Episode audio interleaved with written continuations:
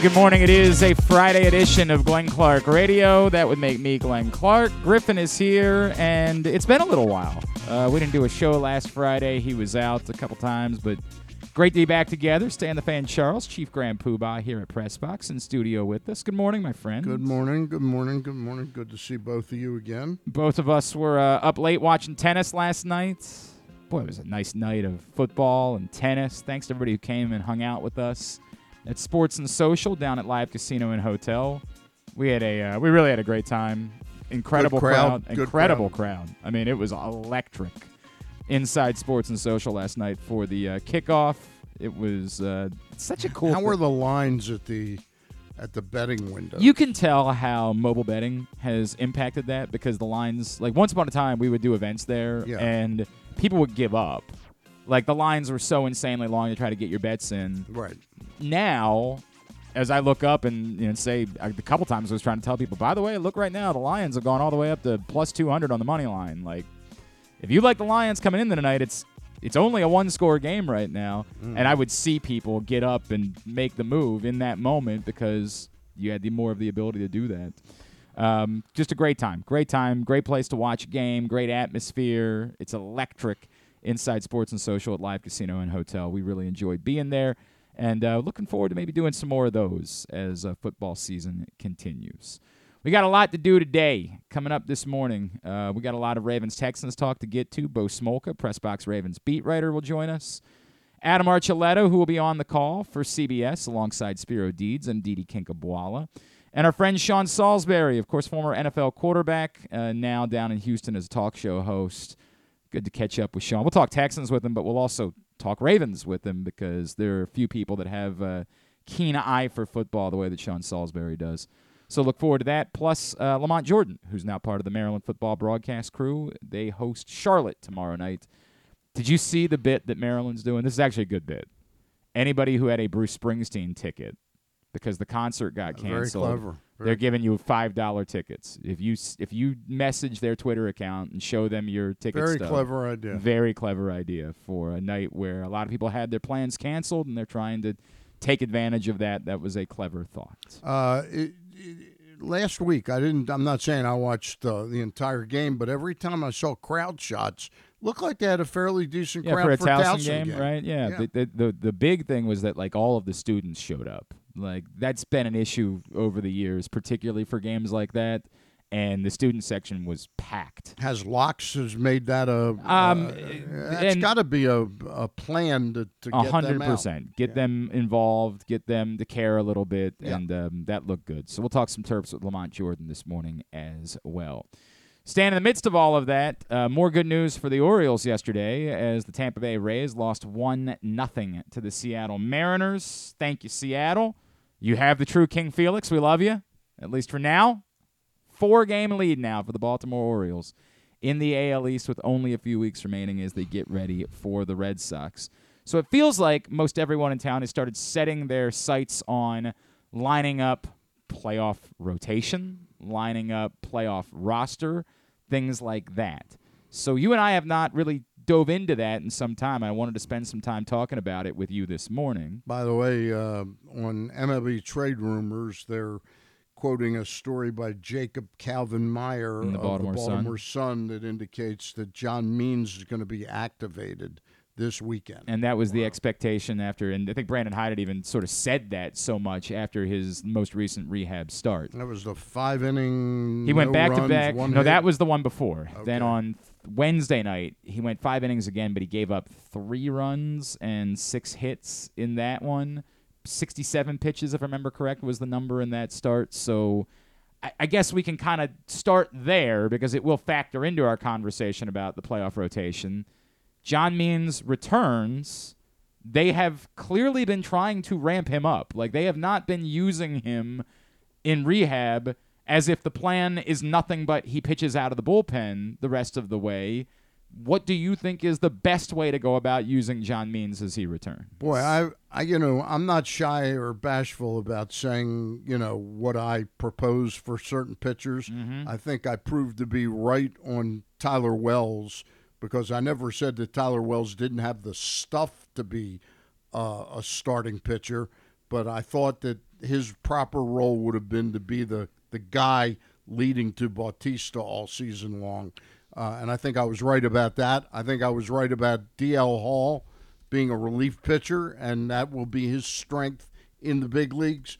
I don't know where John Means fits in, other than he's a smart, you know, a smart pitcher that I think, given what what comes up, he could start a game in the playoffs, or he could be that guy that gets you from three and two thirds by the starter into the sixth inning and gives you two and a third, two and two thirds, something like that. I feel like the complications of the conversation, to your point, the fact that we believe that his temperament, and I agree with you, Yeah. that whatever his role is, we have an amount of faith in John Means being capable of handling that role. handling it and accepting it. Correct. Not this isn't the Yes. time. Maybe next spring he'll want to say, "Hey, I'm yeah, a by the way, I'm a, I'm a top of the rotation right, type of pitcher. But right. but I think now he will do whatever. And I, and to his credit, Cole Irvin has done that this year now too. This Mm-hmm. No, could have been gone he handled it. south. We had a, a nice conversation with him about it, and I thought his temperament was, you know, I, I thought he handled it, it completely appropriately. I, I, I we'll go back to John Means for a second. I feel like the complicated part of the conversation is thinking about what's best for John Means, and then thinking about on the other side, there's this very weird feeling right now where you got three starters that you have confidence in, as long as their arms don't fall off, as long as they stay healthy. Everybody's good at the moment with of course, Kremer now has moved completely to the good side. He's been drastically more good Kremer than bad Kremer of late. Mm-hmm. Everybody's, of course, confident in Kyle Bradish, who has been this team's pitch, best pitcher all season. And even though he hasn't been dominant necessarily, Grayson, Grayson Rodriguez has now has solidif- elevated yes, himself, He yeah. has solidified himself into that first group. The problem being there's there's a there's a drop right there. There's three, and then who's the fourth? And that's where I feel like the John Means conversation. I think for a lot of people, they'd say probably better if he if only throwing 67 pitches right now. It might be better for him to be in the bullpen, but that requires someone else to be in the rotation at the moment, and you're not feeling comfortable at all about any of the other three as definitive options for the postseason. I, I'm still pretty confident in Kyle Gibson. I know that the game against the White Sox was just a, a real stinker. I mean, uh, there's no other It's way to say that. atrocious, yes. And Spotted and look, this lead. is a guy again. I've known of Kyle Gibson playing fantasy baseball since around 2012. Uh, So I've followed his career very closely. I made a huge trade to acquire him, so I probably ruined his early part of his career, you know, those first three years of his career by having him on my fantasy team. But he's been somebody who can look brilliant at times, uh, and he's also going to have six or seven stinkers over the course of a season. So There's the- no question about it. the issue has been that since July, there. uh, Let's make it since August, right? Let's go back to August first. So Griffin pulled up the numbers comparing Kyle Gib, Kyle Gibson and Jack Flaherty's ERAs in the same time period since Jack Flaherty got here. Because most of us have utterly written off Right. Jack Flaherty and Yeah. said the truth is Kyle Gibson's in that time period been worse and notably worse than Jack Flaherty's been. Go Well, ahead. they've both been really bad. yeah, a hundred percent. They've both been really bad. Uh, Flaherty, pulling up uh, Gibson here in a sec. Flaherty is a 6.66 ERA since August 1st. That's five starts, and he's one Well, and that's two. a devil's number. Yeah, Yes, yeah, it is, right. You gotta, exactly. you So gotta, that's- you so gotta. so that's why that's why his might be worse. Yeah, that's a great point. You can't mess Uh, with and then that. Gibson has a seven plus. Sorry, I just had it. I don't know where it went. Mm. Uh, Mm, captivating. I know. It was all over. It was a seven. It was seven, uh, three, two, uh, in 35 innings and six starts. so the of late it's been awful, and even when we say he had a good start this week, eh, you know, mm, It wasn't great. it yeah wasn't great. he battled, and you give him credit for battling, right? Like he mm-hmm. doesn't, he deserves credit for battling. A, he gets an A for battling, Sh- and he's got more wins than any other pitcher on the staff. It is one of the weird 14 things where it seems like they, wins. they want to produce runs when Yep. Kyle Gibson pitches. I don't know what He's to probably going to be like a 16. When's the last time the Orioles have had like a 16 or 17 game winner? Man, that is a great question. Uh, I don't think Chris Tillman ever won. no, uh, 16. not 16 or 17. I don't think so. I don't think Bedard ever did. No, he, did, Yeah. he didn't pitch deep enough into games in order to be able to. Right. Um, it might be Mussina, man.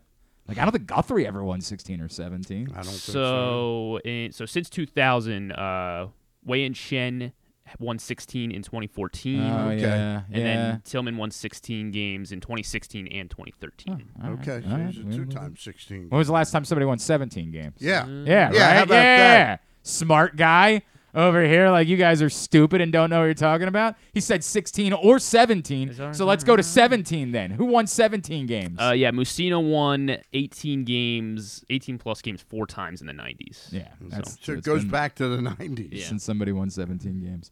Um, I, I, the argument for Cal Gibson would be if you put him in the rotation, then you could ask John Means to be the guy to clean it up if it doesn't work. But then you kind of need to do that. Y- You couldn't leave yourself in a bind where, well, that's what we're going to do in game four, and now you got to save John Means too for the first three games of the series. You'd almost be put in a spot where you'd have to do that in game two and say we need to have John Means ready for there so that he could still potentially be ready again game four. So game where do you where do you see Cole Irvin fitting in? Do you see him making the roster, the postseason roster? I th- boy, it's a great question, Stan. I think a lot of And us you can't change the roster within a the se- series unless there's an injury. right. unless there's an injury. correct. So I think a lot of us were And then isn't that injury like if they tried to play games like in series one? no, he couldn't well, John Means no. is hurt, Yeah, so we're going to bring Cole Irvin up. John Means couldn't come back the next series. No, no. Right, he's done for the year. So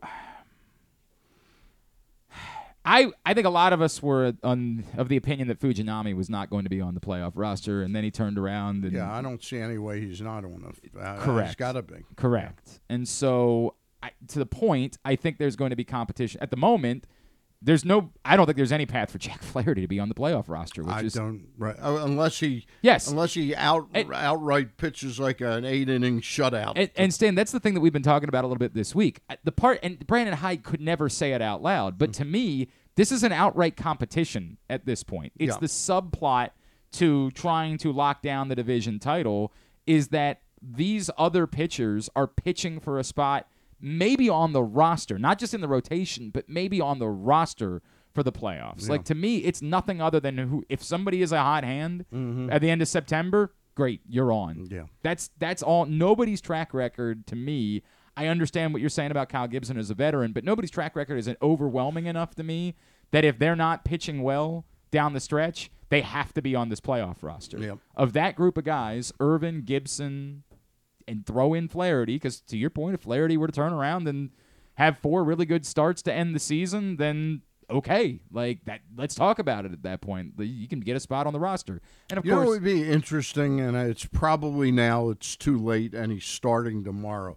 Would have been when Bautista went down was to have gone to Flaherty and said, "Hey, uh, we want to take a look at you in late innings." it's you know, interesting. Boy, that's interesting. because he at 94, Mm-hmm. 93 that he's at could be 97 if he wasn't inning. trying to protect, right? Um, it would be interesting. I don't know how he I, would. I don't think they can accomplish it. Yeah, and that's and that's part of the problem with. It's easy to say, well, why would you leave him off the ro- the, the the roster entirely? Yeah. The answer is because I have no idea what he would look like coming in for an inning or coming in in a spot where there's a runner on second. I, h- how would we possibly have any clue if he could be helpful in that situation? Yep. So, if he's not in the rotation, I have. I, I could see the art. It's funny because Griffin and I both said the same thing yesterday. We have no reason to back it up. There's nothing at all that backs it up.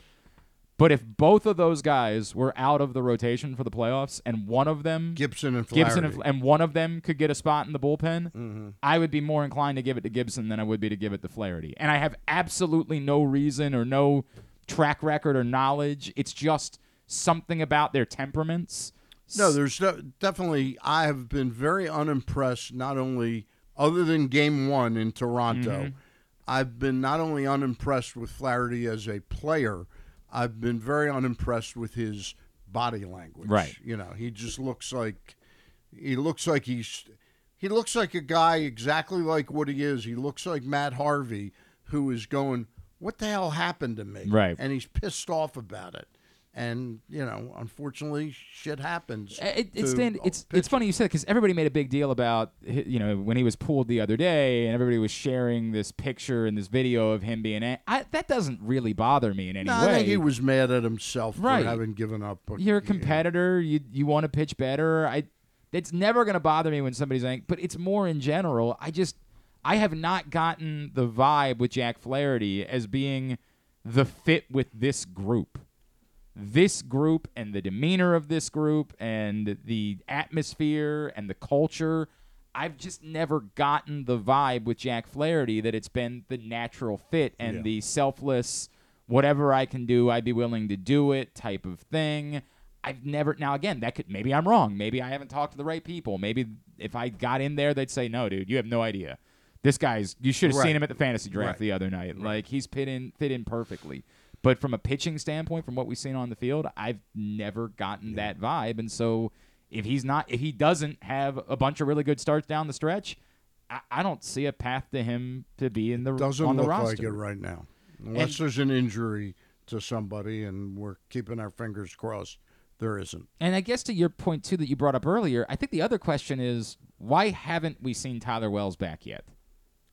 At, at some point, I would like to get an answer. If he's going to pitch at all, I don't think uh, at this point in time he's going to pitch at all. I, it's just the way I see it.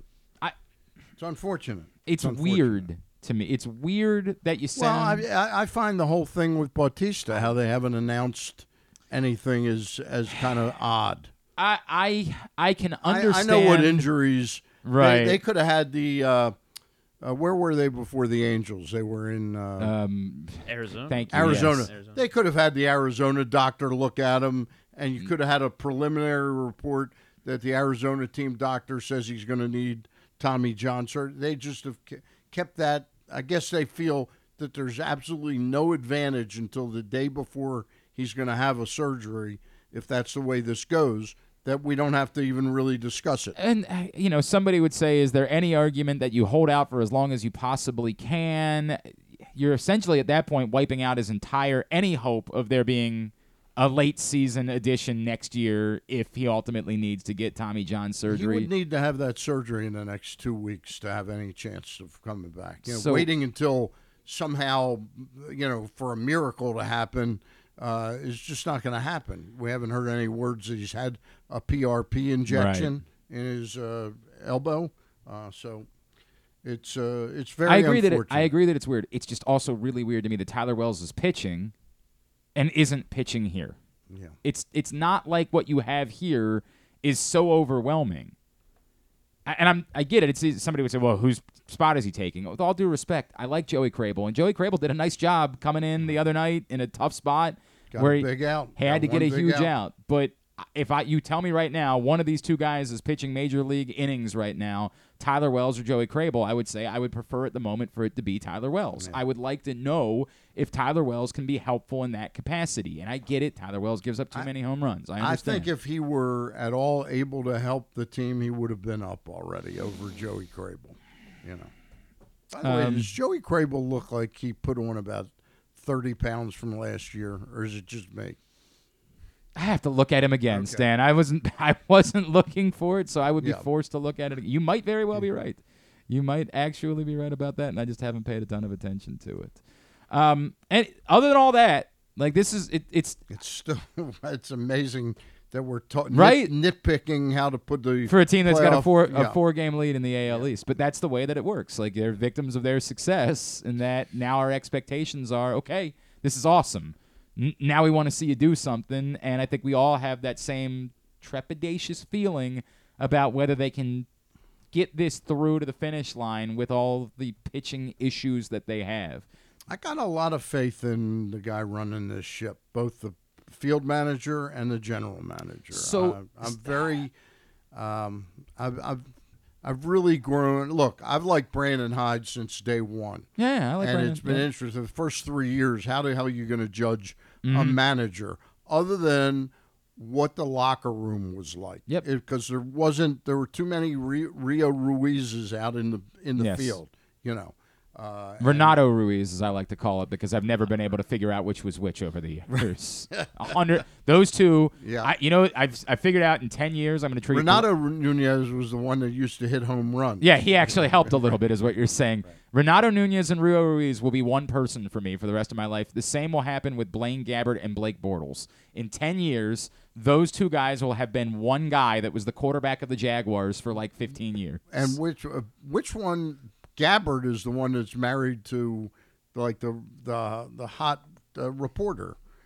is is is he? Yeah, Or are you I'm thinking of Christian sure. Ponder, who's married to Oh, Sam- that, you know what? Samantha a- Steele, who now Samantha Ponder? Right. I don't know where I came up with that. Um, I'm telling you, those two guys. One day we're gonna wake up and somebody's gonna ask us. I'll always remember that Bortles. Well, I say that in another four years, I may I'm- not. I'm- I'm I may not know what toothpaste. Is. Well, that might be true too, but I'm convinced that at some point in the near future, we will have made those two people one person.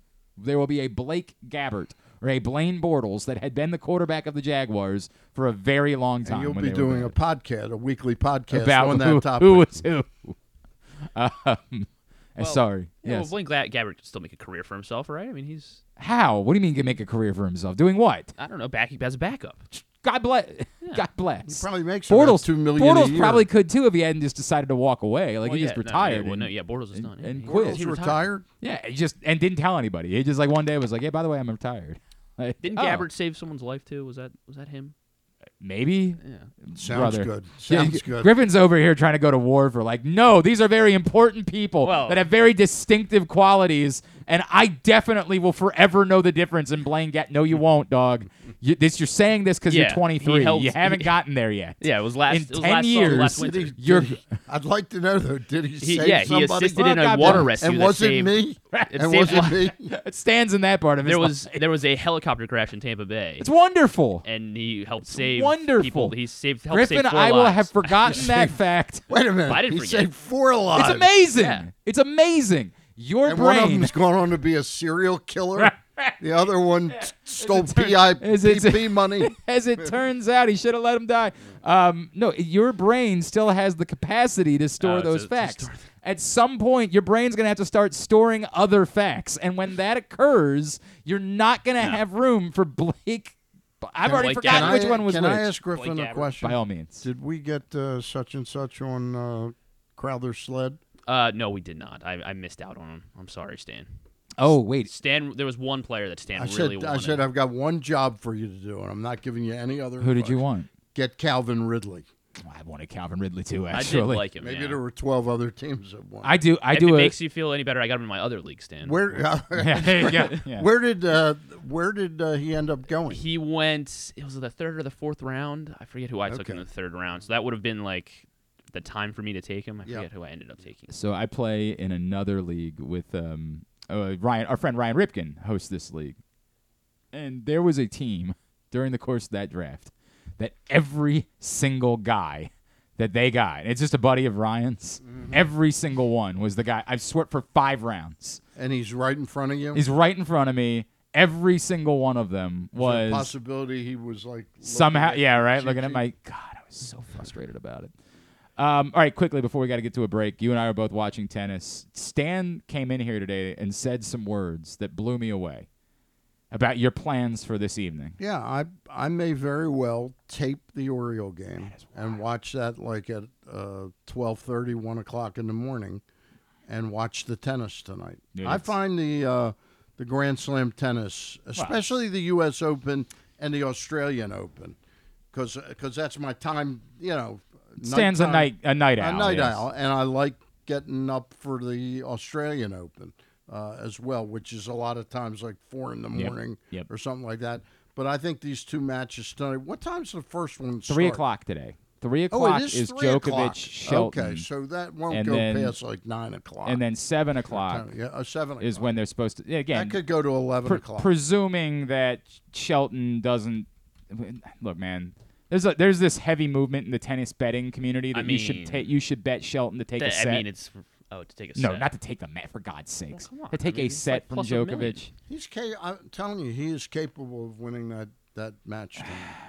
I will not bet on him tonight, but I might have a parlay. I really like Ben Shelton. I think he's exciting. I Yeah. think he's. I just and look, I get it. Djokovic just lost two sets to uh, Djere a couple matches ago, but I can't do it. I cannot do it. The one tonight, as Stan points out, Medvedev, Alcaraz. That is that should That be, should be for what it's worth. They've played two times this year, and Alcaraz has won in straight sets both times. Mm-hmm. So m- maybe Alcaraz is just getting to the point where he's he has Medvedev's number somehow. But Medvedev has been playing phenomenal tennis during he the just tournament. seems like Alcaraz seems like he'd be able to take advantage. I'm not a great tennis analyst, but that he'd Mm-hmm. Be able to him? take take care, uh, take advantage of his the awkwardness of Medvedev's size. Yep. Get him tied up. Yep. You know, I, I he is he is without a doubt. I know he's only 20, and this is not to say he's a lock to win this tournament or anything, but I don't recall ever seeing somebody who's such a magician with the with the racket. It's- I it's mean, art. It's just it's unbelievable. art. It is absolutely mesmerizing to watch this dude play. And when we say it, what what you're saying is what a lot of people are afraid. You want to say he's. I've never seen a player that was this good at this age. But then people start saying, "Well, you're saying he's going to win 20 grand." Sl-" No, nobody has any idea how his Right. career is going to right, go. injuries or eh, you know, He already missed the Australian Open this year because of an injury, right? Like we don't may know. not have gotten into women yet. You know, I Yeah, mean, it's a great point. Who knows, They right? Ruin still your be-. You yeah, driving Remember the th- year Jimmy Key had like about 12 wins at the All Star break, and then it all was got married at the there. All Star break. Hundred And he went like three and nine. The He was gonna be in the All Star game. He was like, "Sorry, I got Right, plans." It's a straight shoot. They were gonna invite him to the All Star game as a replacement, and he was like, "Sorry, I'm out." They were like, "Really?" Like, "Yeah, I got some plans that week." They're like, "What?" Well, getting married, but it's the All Star game. Um, yeah, man, Alcaraz is unbelievable. So that should be fun tonight. And uh, the Sabalenka thing was so, crazy. So yesterday. Alcaraz is three o'clock today. Medvedev, No, that's the Medvedev Alcaraz is the night match. Night match. Djokovic Shelton is the three o'clock match today. So- And will they both be played? First of all, I think the weather's gotten a little cooler. But Yeah, they it's not played- quite as They're going to be played with the roof open. they will try hundred Yeah, percent unless there's rain. Yep, they will try to play them with the roof open. All right, uh, today's show is brought to you. Actually, you know what, Stan? You had a good show. Why don't you tell everybody about your show from last night? As if I really remember. Terry no, I had Terry Hasseltine, one Yeah. the executive director of Maryland Sports, and we. Uh, I like to not only have Terry on several weeks out, like five, six weeks out from an event, a Mm-hmm. big event, and we had him about four or five weeks ago to talk about the Maryland Cycling Classic. But I like to do an immediate recap if possible, and Terry was accommodating, and we had him on for a good half half hour last night, and it was a really good talk. And uh, you know, uh, he's he's uh, he's really been a pretty special person. Well, it's look, they're doing they are doing incredible work and getting major world class events to this area and helping the economy in the state of Maryland. So you can check out that show, facebook.com slash pressbox sports, youtube.com slash pressbox or pressboxonline.com slash video. I know that biking and and the the five star, you know, equestrian riding Niche, aren't yes. they're they're more niche sport. They're not NFL, Mm-hmm. but he has created, helped create over the last five years. You know, because it didn't just start two Yep. years ago. Two two really major events tent for the state, Right, that did Yeah. not exist at all in Yeah. any way. That were just uh, out of nowhere tent pole events that are big, big for the state. Uh, that's a great point. We come back in. We will talk Ravens as they get ready for their opener. Bo Smolka, Pressbox Ravens beat writer, joins us next. Glenn Clark Radio. Why bet with the big boys this football season? Instead, try your hand with the local book, Superbook Sports, this fall. Superbook Sports is the book next door. Just a dedicated team of the best odds makers in Las Vegas, making sure you get the best prices and parlays anywhere. And now, Superbook will give you a bonus of up to $250 when you sign up and wager on the same day and use the promo code GlennClark23, G L E N N C L A R K 23. So bet with the best and use the promo code GlennClark23 this football season with Superbook Sports. Visit superbook.com for terms and conditions. Gambling problem? Call 1 800 Gambler. Another exciting weekend of affordable family fun at Prince George's Stadium with the Bowie Bay Sox. Last weekend of the regular season kicks off on Friday the 8th with Adley Rutschman Night. Mystery Adley Rutschman giveaway items for the first 750 fans. Fireworks on Saturday with the return of our 1K beer run. See how fast you can complete the race while getting three beers down. And our Birdland celebration on Sunday. Free autograph items for the first 1,000 fans. Get your tickets now by calling 301 805 6000 or anytime online at baysox.com. The Bowie Bay Sox. Let us be your nine inning vacation. The Maryland Five Star returns to iconic Fair Hill October 19th to 22nd, marking the next chapter in Maryland's equestrian tradition. Best described as the triathlon of horse eventing, you won't want to miss this thrilling sport. Enjoy a fall festival with local fare, retail vendors, and tons of family fun. Come for the event and stay for the experience in Cecil County, home to the Chesapeake Bay waterfront with vibrant small towns and accommodations to suit every desire. It's the place to be in October. Visit MarylandFiveStar.us for tickets. Six chicken tenders made from fresh, never frozen Royal Farms world famous chicken, a family sized order of Western fries, honey mustard dipping sauce, and a two liter bottle of Dr. Pepper. It's Royal Farms' new Tucker's Tenders Meal. It's Justin Tucker's favorite, and at only $19.99, it'll be your favorite meal too. The new Tucker's Tenders Meal, available only at Royal Farms. Now you can kick back, relax, and eat like a champion. Real fresh, real fast, Royal Farms. It's a Maryland thing you wouldn't understand. Where the waves meet the shore, you will find Dorchester County. Hi, this is Jimmy Charles. When I think of Maryland, I think Dorchester County on the eastern shore where it's open for making memories. Dorchester County, it's a Maryland thing. For more info, visit www.visitdorchester.org. It's a Maryland thing.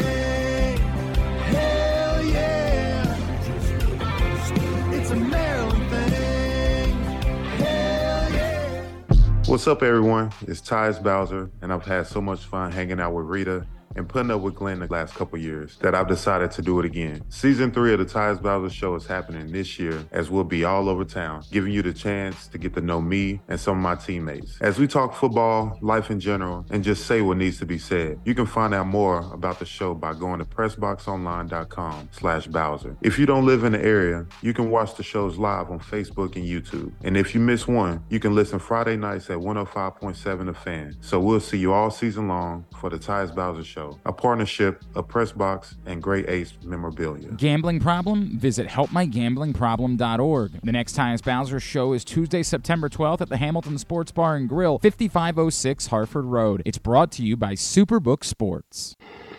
If you miss anything on the show, don't forget that you can watch full episodes at youtube.com slash pressboxonline, and you can download podcasts on Apple, iTunes, Amazon, and Grinder. Wait, did I say Grinder? I don't think that you would find it on Grinder. Not that I know it's on Grinder or anything, I swear. Second thought, you know what? I don't care what you think. Here's Glenn. All right, back in here on GCR as we continue on a Friday edition of the program. Stan the Fan is in studio with us. Today's show brought to you by your local Toyota dealer. BuyAToyota.com. The Toyota Tacoma comes in a range of models and trim lines so you can choose the perfect Tacoma to reflect your unique personality and driving habits. Check out BuyAToyota.com for deals on new Tacomas from your local Toyota dealer today. He is, of course, Pressbox Ravens beat writer Bo Smolka. He joins us every Friday during football season, and he's back with us now here on GCR. Bo, good morning. Happy football season to you, my friends. Hi, good morning. Thanks. Um, you know, I feel like we've we've asked all of the like some years. There's still things we need to learn. I, I feel like right now the first question is, what in the world does this secondary look like with presumably no Marlon Humphrey on Sunday? Yeah, we'll see, right? I if I had to bet, I think right now the starting cornerbacks would be Brandon Stephens and Ronald Darby. Um, and I and I think Rocky Ya-Sin will rotate in, and we'll probably see. Uh, we might see Ardarius Washington in the slot.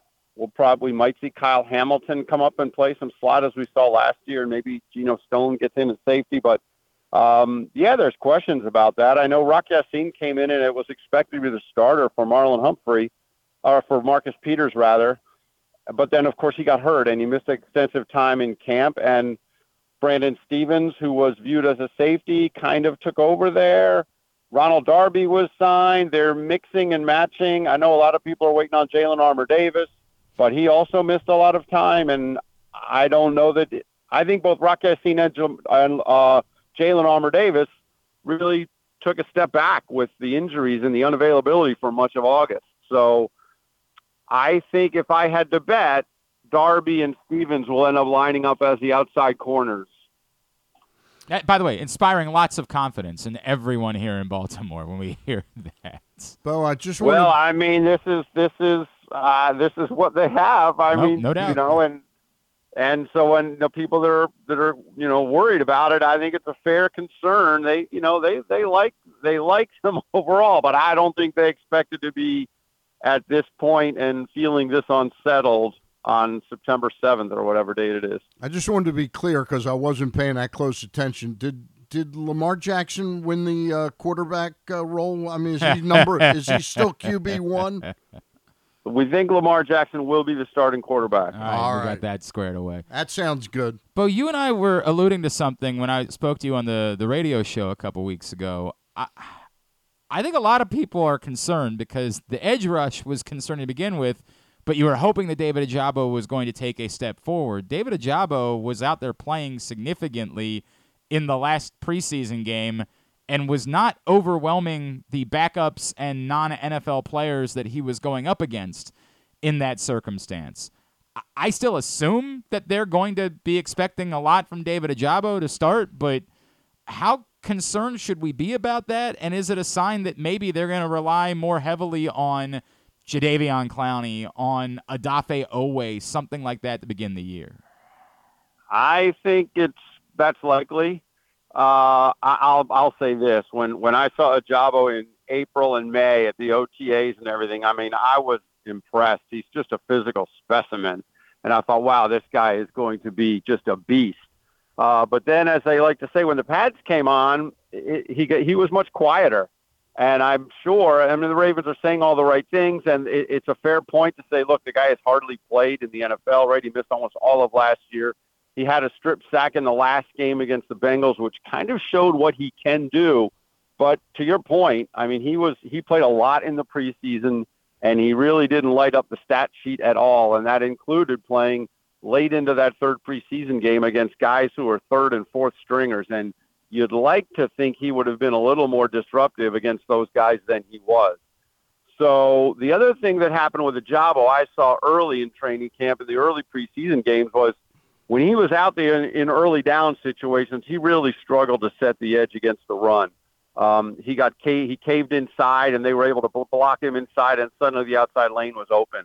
And I know when he got drafted, there was some. They thought he was not quite there as an edge-setting run defender, and they hoped he would get there.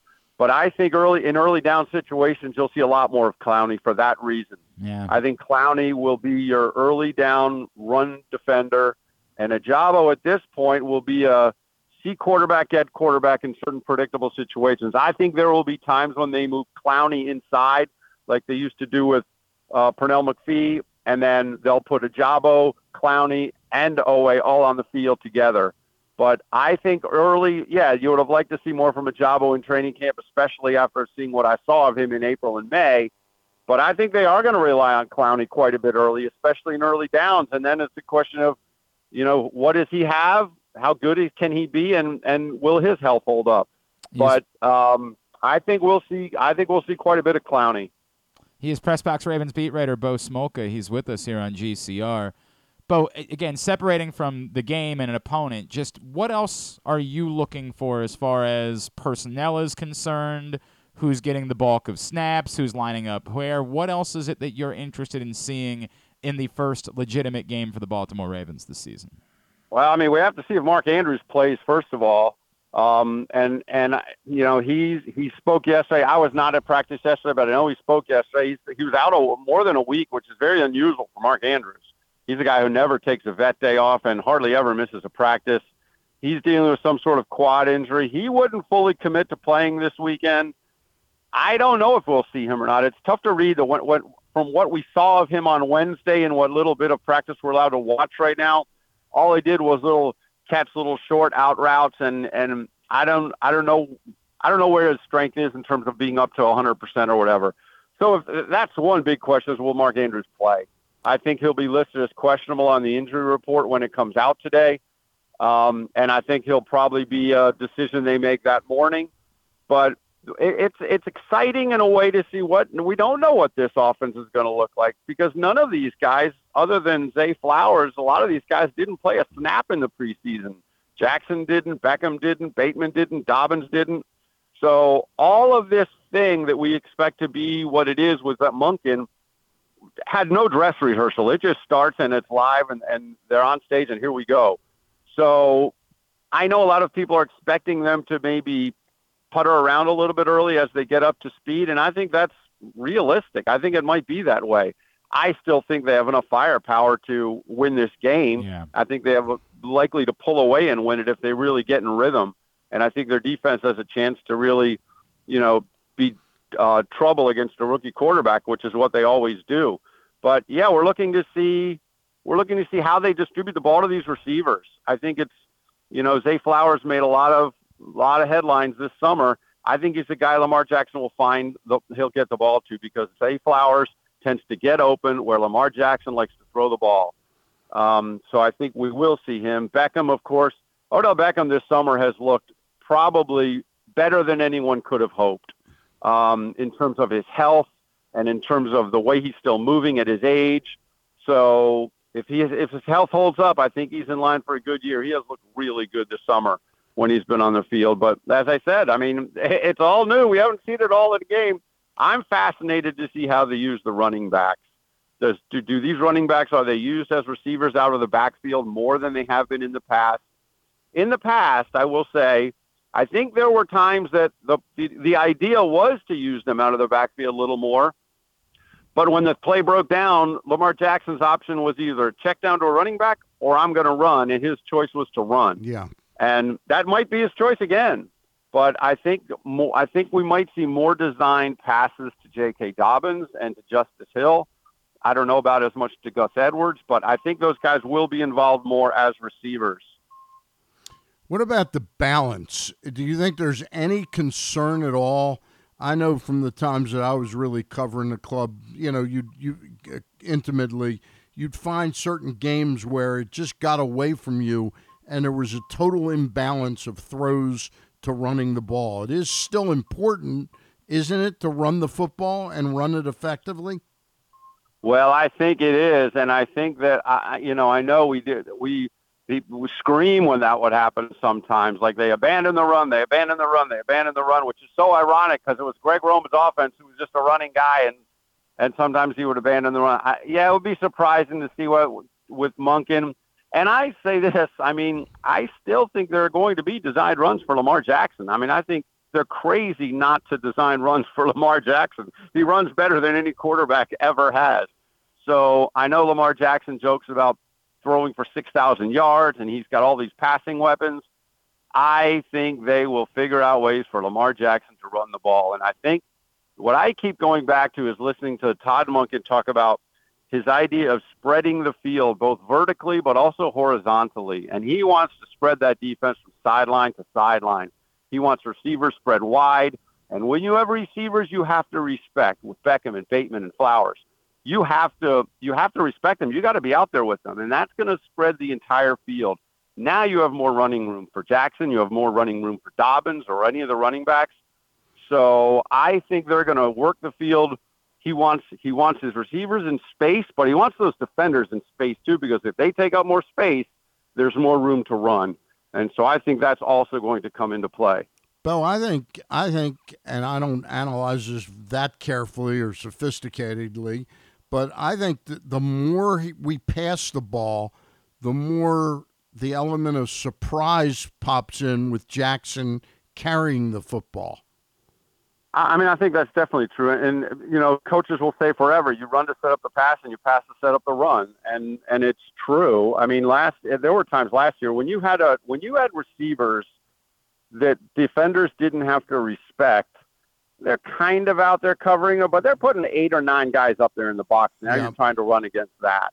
And they're not going to be able to do that with this offense the way it is. If they're going to put three receivers out there that are Flowers, Bateman, and Beckham, for example, and they're going to spread them out there, and you're going to then run Mark Andrews out into a wide slot. You're you're not going to be able to put eight guys in the box because those, you have to go out with those guys. So I think there's going to be such a bigger respect for the Ravens receivers this year than there have been in the past, and that also is going to set up the run.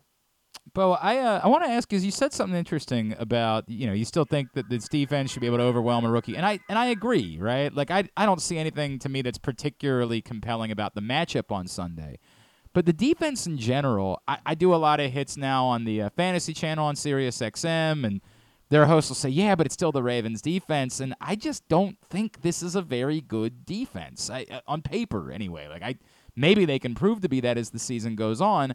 And I don't think that matters on Sunday. And and as we're you know we'll talk about more during the show.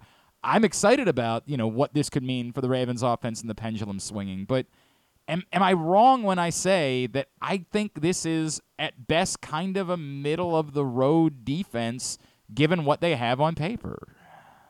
Well, I felt better about this defense, say in June when I saw of what I saw of a Ojabo in April and May, and Marlon healthy was Marlon Humphrey was healthy.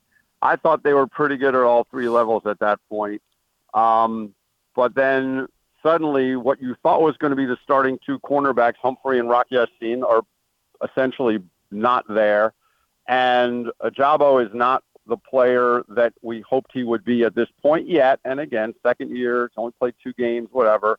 Um, the front, the, the defensive front, I think is really quite good. I think those guys are prime. Justin Madubuike, Broderick Washington, I, Michael Pierce. I think those guys are primed for a really good year. But what that translates to or what that looks like, I'm not sure yet.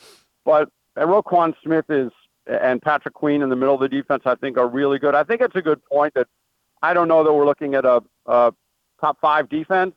I sure like this defense. I, I like this defense at all three levels in May. And if they're all healthy, I still like them.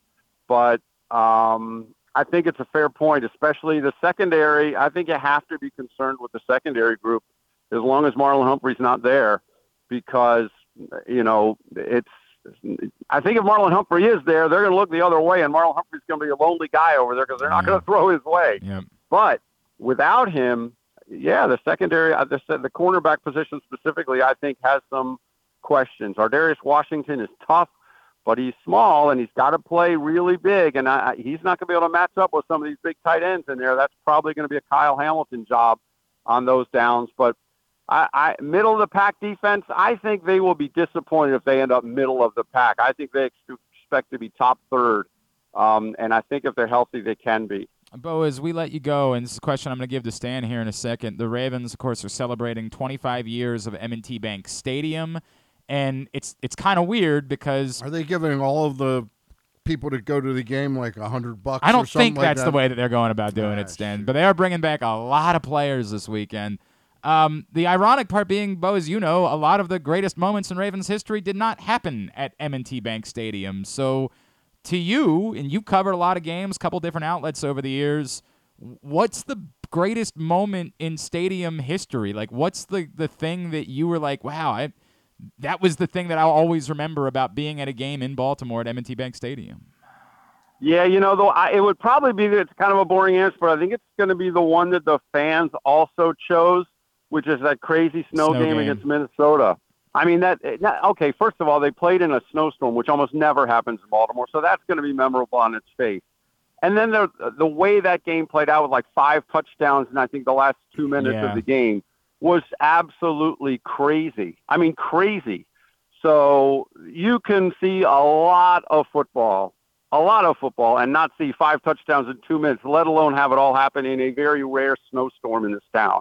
So that that that's the game I think of right away. That's that's uh, the one, of course, the fans voted for. Marlon Brown and Dennis Pitta will be there on Sunday to uh, celebrate the uh, that being the fans' choice for the best moment in M&T Bank Stadium history. It's funny. I I immediately rushed to to what the most disappointing game was.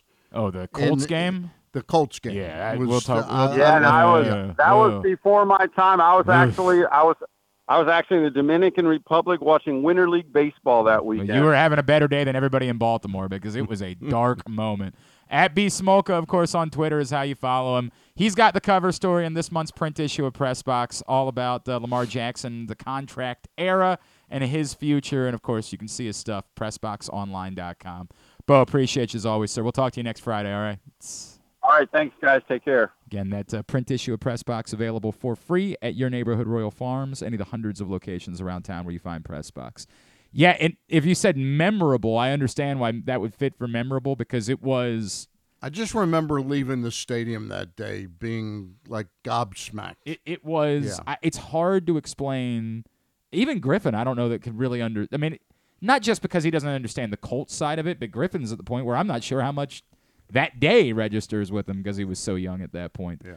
Um, it was the darkest moment that we had experienced as Baltimore sports fan. This this was the buildup, the day they were exercising the demons. But the irony being they had already won a Super Bowl. Yeah. And the Colts hadn't at that point. The irony being they didn't really need to exercise the demons. They had everything was better in Baltimore. It was just such a horribly played Game. It was It's just atrocious. atrocious. And somehow, like bringing out Cal Ripken to do the the coin toss and Right, everything. right. I don't know why it made it all the more electric, but it made it all the more electric. Which was more disappointing, that loss or the one to the um, to the Titans? In the uh, you, the, Like the four Lamar years ago, Jackson yeah, era, yeah. Uh, nothing will ever compare. to- I I, un, I understand the thought because that team was so good and it, but nothing will ever compare. It is I was just so shocked much. how bad McNair played that day. Well, know, then you heard all the team- stories about him like going out drinking the night before and all that. That your grandfathers died. Didn't Blaine Gabbert save him? I believe that's the case, right? I think. Yeah. Well, unfortunately, no. Unfortunately, sadly, no one was able to save Steve.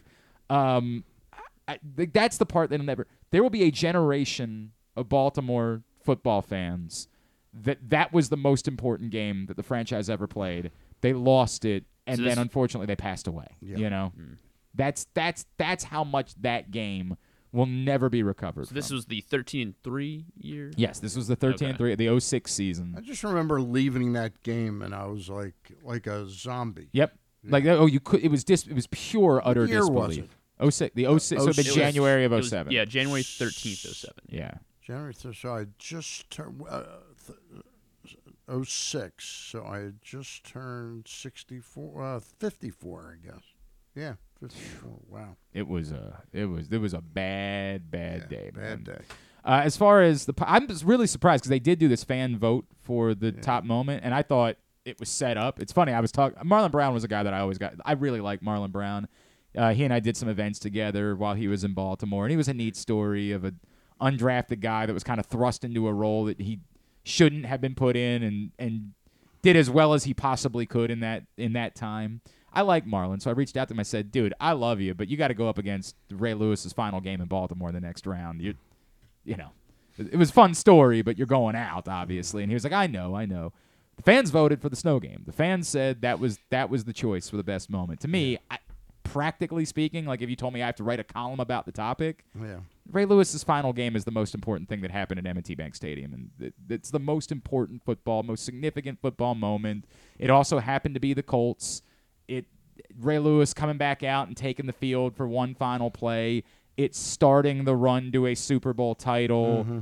All of it, like every a layer of that, to me makes it significantly the game. But part of what we're reflecting on is the Ravens have never won a game past the first round of the playoffs in Baltimore.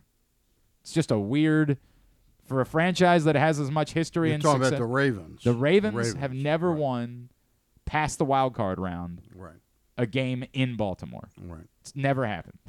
And it's just a weird It's very weird. anomaly for a franchise that has won two Super Bowls and has had a lot of success, but have never won a game beyond the wild card round here in Baltimore. If you ask me, and I understand where you're coming from, but the two most exciting plays I've ever witnessed live were the Lenny Moore run in 1964 against the Packers, where he was tackled by five guys, Mm-hmm. Right. I think, and he kept his big thing was he always kept his legs Yep. running, and he was able to somehow. I was like Mesmerized, You know, yeah. I was 12 years old at the time. And then that run that Lamar Jackson made, and I think it was the game we ended up losing to the Dolphins. oh God, yeah, But, the, uh, but- the, the but just for just pure electricity of the moment. so it's when this topic reed and i did a, a 30 minutes on this topic Right. one night And I said selfishly for me, the game that I associate with the most, the moment at M&T Bank Stadium, is the Jamal Lewis game. That game That is that's was boy. I yeah it the the stadium rocked. Yeah.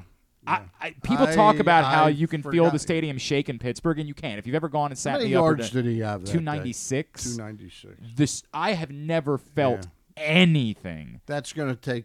It overtakes the other moment. That's yours. Yeah. I, it to yeah. me was I- what I I've I'd I forgotten think that. from a a significant standpoint, the answer has to be Ray Lewis's Yeah. final game. Yeah. But for me, my answer and the feel for it, and this again was before I was covering the team. I was younger, so I was just there.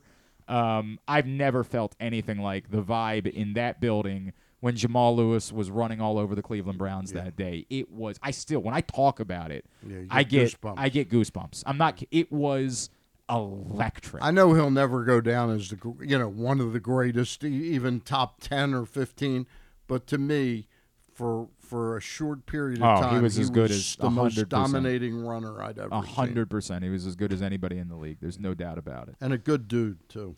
Uh, always like Jamal. I know he's been through a lot of things in his life, and he's opened up about a lot of things that he has been through in his life. And um, even though he, th- even though he veiled, veiled threatened threatened me. oh, did he really? Oh yeah, I didn't know that story. yeah.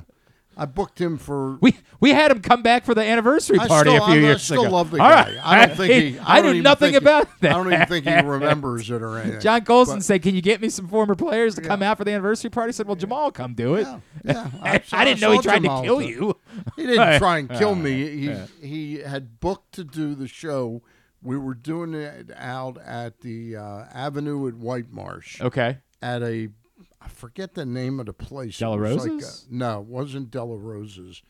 Oh, John would remember. Bayou John Blues Cafe. Bayou Blues Cafe. go. That was it. And you know, you're out there. You're not getting a last minute guest to come. So I booked him, double checked with him, and then we start the show. And he's due like I think the show started at seven, might have started at six. But we, we did the first half hour, and I see he's not there. I've got no number to call him. Okay, Got no number to call him. So we end up muddling through the show. It was really a downer, you know, because people Oh yeah, come we've to been those there. Yeah, to meet the players. Yeah. yeah. Uh, and I went up to him the next day and I said, Man, what happened to you? He goes, Something came up. I said, Something came up. You told me you I were gonna. said, yeah, You told right. me you were going to be there.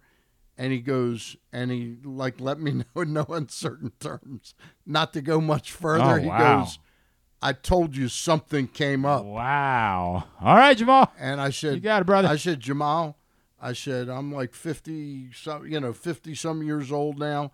I said, I'll be around this town a lot longer than you will. Ooh. But that was not, that's not how you treat people. And then he said, I had to get my legs worked on or something like that. I think he had a massage Well- with a happy ending. Oh, I don't. Oh, Let's jeez, allegedly. Dan. Let's not Oh, say man. things. let's not that's do. what I think let's happened. not. That's- we that's what can't. I don't want to get you sued, Stan. I don't want that to be the case. Um, Again, we like Jamal. That's I the love- funny part. I love we like the. Jamal. I love Um, I guess quick. I mean, since I, I just haven't been to as many games, I don't Yeah. have, I just haven't experienced, I guess, as many M&T Bank games. But uh, the one I guess that sticks out is so when why are we, you butting in? Right? Yeah. What the hell do you have to Fine, Why do add? you? I'm Uh, kidding. He was born last week, and he wants to. Uh, just because since it was the game I was at when they clinched the division in 2018, C.J. Mosley's uh, tip Oh, the, at the line of scrimmage, interception, and then they won the won the AFC North. That was It was uh, on the list, but it didn't rank right, very high. right. No. I mean, I, yeah. Also- I- That was a obviously great story, but Griff. Yeah. was a great yeah. story. Glad you're here.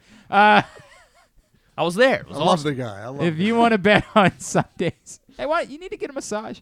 Uh, if you want to bet on Sunday's game, the place to do it is Superbook. Superbook.com or download the Superbook app. Stan Charles 23. That'll work. I think Glenn Clark 23 is even better, but either one will work to get you a first bet match up to $250, win or lose when you make a same day first bet. When you make that deposit and sign up at superbook.com or the Superbook app, Glenn Clark 23 or Stan Charles 23.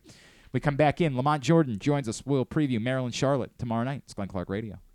Catch that festival feeling in Charm City. Everywhere you go, you'll find exciting entertainment, delicious eats, and endless summertime fun. Cheer on the O's at Camden Yards, pick crabs by the waterfront, beat the heat inside a world class museum, and make memories that will last a lifetime. Go to baltimore.org for more information and to plan your visit. All electronic tolling is here to stay in Maryland, and DriveEasyMD.com helps you cruise a little easier. We're Maryland's tolling resource, home to E-ZPass, pay by plate, and video tolling. It's never been easier to pay your way. DriveEasyMD.com We'll keep you moving.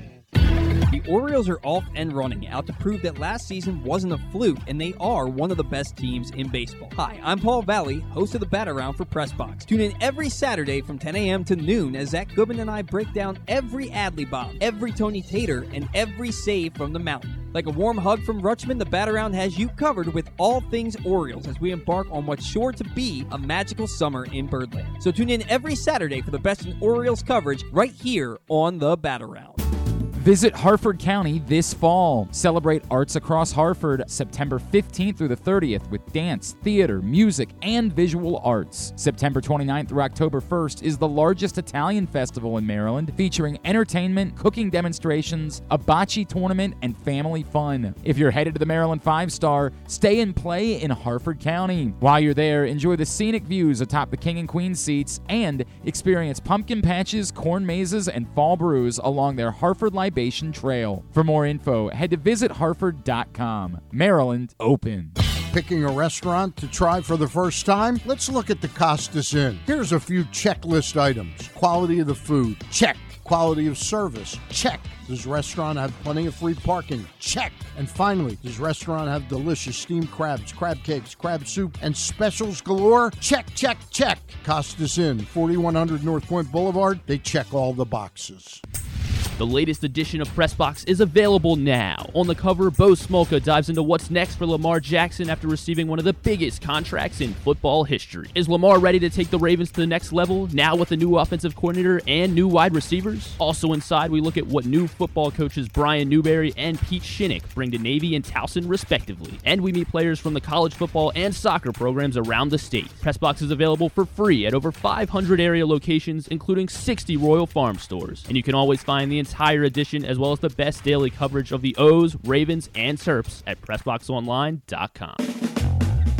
Another exciting weekend of affordable family fun at Prince George's Stadium with the Bowie Bay Sox. Last weekend of the regular season kicks off on Friday the 8th with Adley Rutschman Night. Mystery Adley Rutschman giveaway items for the first 750 fans. Fireworks on Saturday with the return of our 1K beer run. See how fast you can complete the race while getting three beers down. And our Birdland celebration on Sunday. Free autograph items for the first 1,000 fan. Get your tickets now by calling 301-805-6000 or anytime online at baysox.com. The Bowie Bay Sox. Let us be your nine-inning vacation.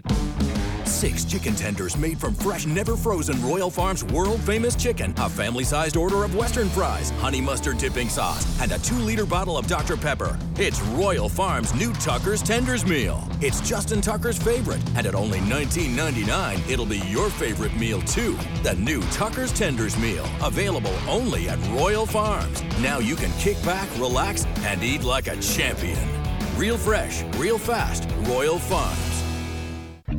Whether your focus is luxury and comfort, convenience and technologically advanced connectivity, or sporty performance and aggressive styling, we've got the perfect Highlander for you. Check out buyatoyota.com for deals on new Highlanders from your local Toyota dealer today. If you need more of Glenn, you can also hear him every Sunday with Rita on 1057 The Fan. But also, if you need more of Glenn, um, what's wrong with you? All right, back in here on GCR. Stan the Fan Charles is in studio with us. Don't forget, Project Game Day returns on Sunday. Myself, the NFL chick, Rita Hubbard, are going to kick things off immediately after the game. Doing things a little bit differently this year. You will be able to join us during Project Game Day, like calling into a post game show. You'll just be able to hop in the Zoom room with us. We're going to send out a link via our Twitter accounts at Glenn Clark Radio and the NFL chick and you can join us that way. You can also just watch the show at facebook.com slash pressboxsports. Project Game Day brought to you by Superbook Sports and helpmygamblingproblem.org. Look forward to having it back this Sunday. Uh, our friend Josh Charles chimed in about the uh, Colts game with a great quote, Stan. It was It was watching that game, talking about the Indianapolis Colts uh, at Ravens game. The loss was fifteen to three. Yeah, it was watching that game was like watching a pony die I- slowly. There will never be a way to describe it to Any better than that? I, it's just the darkest day that we ever experienced. It was ev- all of the buildup. All of, been a lot of great days. We've been very fortunate, but that one was a very very dark day. Not dark days at the moment for Maryland football, Stan. Obviously, a lot of excitement Nope. around that program. And tomorrow night, they've got a big one. Biff Poggi brings his Charlotte 49ers to College Park take on the Terps. Joining us now, one of the greatest players in Maryland football history and a Jets legend as well. He is now back and part of the radio crew for Maryland football. He's our friend Lamont Jordan, and he's with us now here on GCR. Lamont, it's Glenn and Stan in Baltimore. It is great to catch up, man. Thank you so much for taking the time for us. No problem for having me. Absolutely, dude. Um, the excitement surrounding this team. Stan was talking about how even for a Towson game, like the student section is packed and there's a vibe, there's an atmosphere. Tomorrow night, a national TV game. Um, the feel that you have for this trajectory of this program, for what Mike Locksley has done to get to this point, how do you describe the overall health of Maryland football at the moment? Um, I feel good about where we are, and and to your point about the student section, that was re- that was really encouraging to watch. I know when I first joined the broadcast prior to the pandemic, you know, you at the start of the game, you could see that big M out there. Like, I mean, that part of the stadium was empty, so it felt really good to see how invested uh, the student section is. But I feel good about where this where, where this program is headed. Lamont, as somebody that played for the team there in in tougher times, did you ever think what Mike Locksley is building there would actually? I, I know you believed it was possible, but did you think that somebody would come along who would be able to really execute a plan there that would work this well? Uh, yeah, I did, and that coach's name is Mike Locksley. um, that's why, um, you know, when I first joined the broadcast, and when you know we all know about you know the the the death of Mr. McNair, uh, Jordan McNair, uh, when when DJ was here. Yep. Uh, Mike Locksley was the right guy for the job. I said it then, and I think that he's showing that now. I think people have to understand this about the Maryland football program. Just looking at the reality of it, Maryland is not a football school. Like when you think of football program, think about the Alabamas, the Penn States, the Ohio States, the LSU's. You think about teams like that, and so it was going to take a coach like a Locksley to come in here and do what he's doing now. This is a process. Um, it takes time, but I, I, you know, I'm a player. I play for Coach Locks. Look at the guys that from the time that I've left, um, even to the time that he's here now. There's a lot of guys that Coach Locks was able to recruit that have gone on to have uh, some really solid NFL careers. So um, I, I've always believed that person could come in. I've always said this: the University of Maryland is a gold mine. It is a gold mine when you're talking about sports, and especially when you're talking about football. I think that uh, the DMV area is finally starting to really get the recognition that we deserve as far as when it comes to how many good football players we put out. And uh, it's only a matter of time um, before we navigate through this NIL stuff because we are playing against teams that, let's just face it, that were doing NIL before it was even legal. Yep. And I just think that Coach Locks is the right guy for the job. He is Lamont Jordan. He is with us as we get ready for Maryland Charlotte tomorrow night. Um, Lamont, I think the, if there was one thing that you could say is a concern from the opener, it would probably be the play of the offensive line. And we saw uh, Leah get a little banged up there in the first half, and Mike Locksley smartly saying, "I- "We're good. We got nothing to prove today. We're going to go ahead and pull him out early and, and start thinking about games down the road." But when you have so many new pieces along the offensive line, and when it's been probably the biggest, like you know, to your point, the skill positions there've always been Lamont Jordans at Maryland. There's always been Vernon Davises. It feels like the biggest difference between Maryland and the the powers are the offensive line. So what is your concern? What's the time frame where you feel like it needs to start coming together over the course of the next few weeks? Um, you said it. My biggest concern is the offensive line. I mean, if you look at our wide receiver core, I love our wide receiver core. All the way across the board, we have guys that can win in the one-on-one matchups.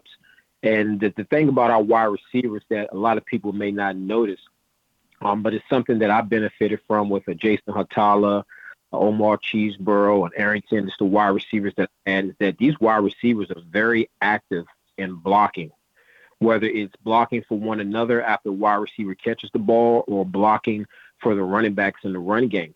But in order for your skill position to go out there and be dominant, your offensive line has to dominate. Um, the, the, the, the frame, the time frame that I'm looking at is it has to happen this week. Hmm. You can't show, you can't go out there and put it out there on film that you're soft. And I know that we're working through things, and so when you, when you're unsure about what to do, you're not going to move as fast as, as you need to move. But there are times out there where you have a guy lined up, he's going exactly where you want, where you anticipate him to go, but our guys were just getting beat. We cannot show that this week. Uh, because we have the University of Virginia coming in here the following Friday, and, and after this game, you're playing nothing but big time D1 opponents. You're you you know you're in the heart of your schedule for the most part, starting with the University of Virginia. So I think those guys have to show a, a huge improvement. Um, I have all the confidence that Coach Braswell will get those guys together, um, and and and we'll have a much better showing from an offensive standpoint because our offensive line is going to play a lot better. Lamont, the quarterback, Tulia Tagliaville. Tagovailoa. Yeah, easy for me to say. Easy Yeah. for me to say. Yeah. um, how impressed are you with the fact that he decided to come back? I, I think so many kids always want to want to make it tomorrow, and they're not willing to go through that extra year of development. Uh, how how impressed are you with that from Taulia? Um, I think it was just more of, for me. It's more of a decision that he had to make. I didn't think that he was NFL ready. Mm-hmm. Um, and by coming back and having this extra year, not just to get the reps from from just the football position, from the football aspect of it, but also allowing himself from a physical standpoint to get his body ready for the hits that he's going to take in the National Football League. If you look at the hits that he was taking, I mean, Taulia was slow to get up on a number of different occasions. Um, the thing that I do love is the commitment to staying in Maryland. I was in that same situation after my junior year. Had a big, had a had a, a huge year my junior year. A number of people were saying that I should come out early, but I just didn't think that that I was ready.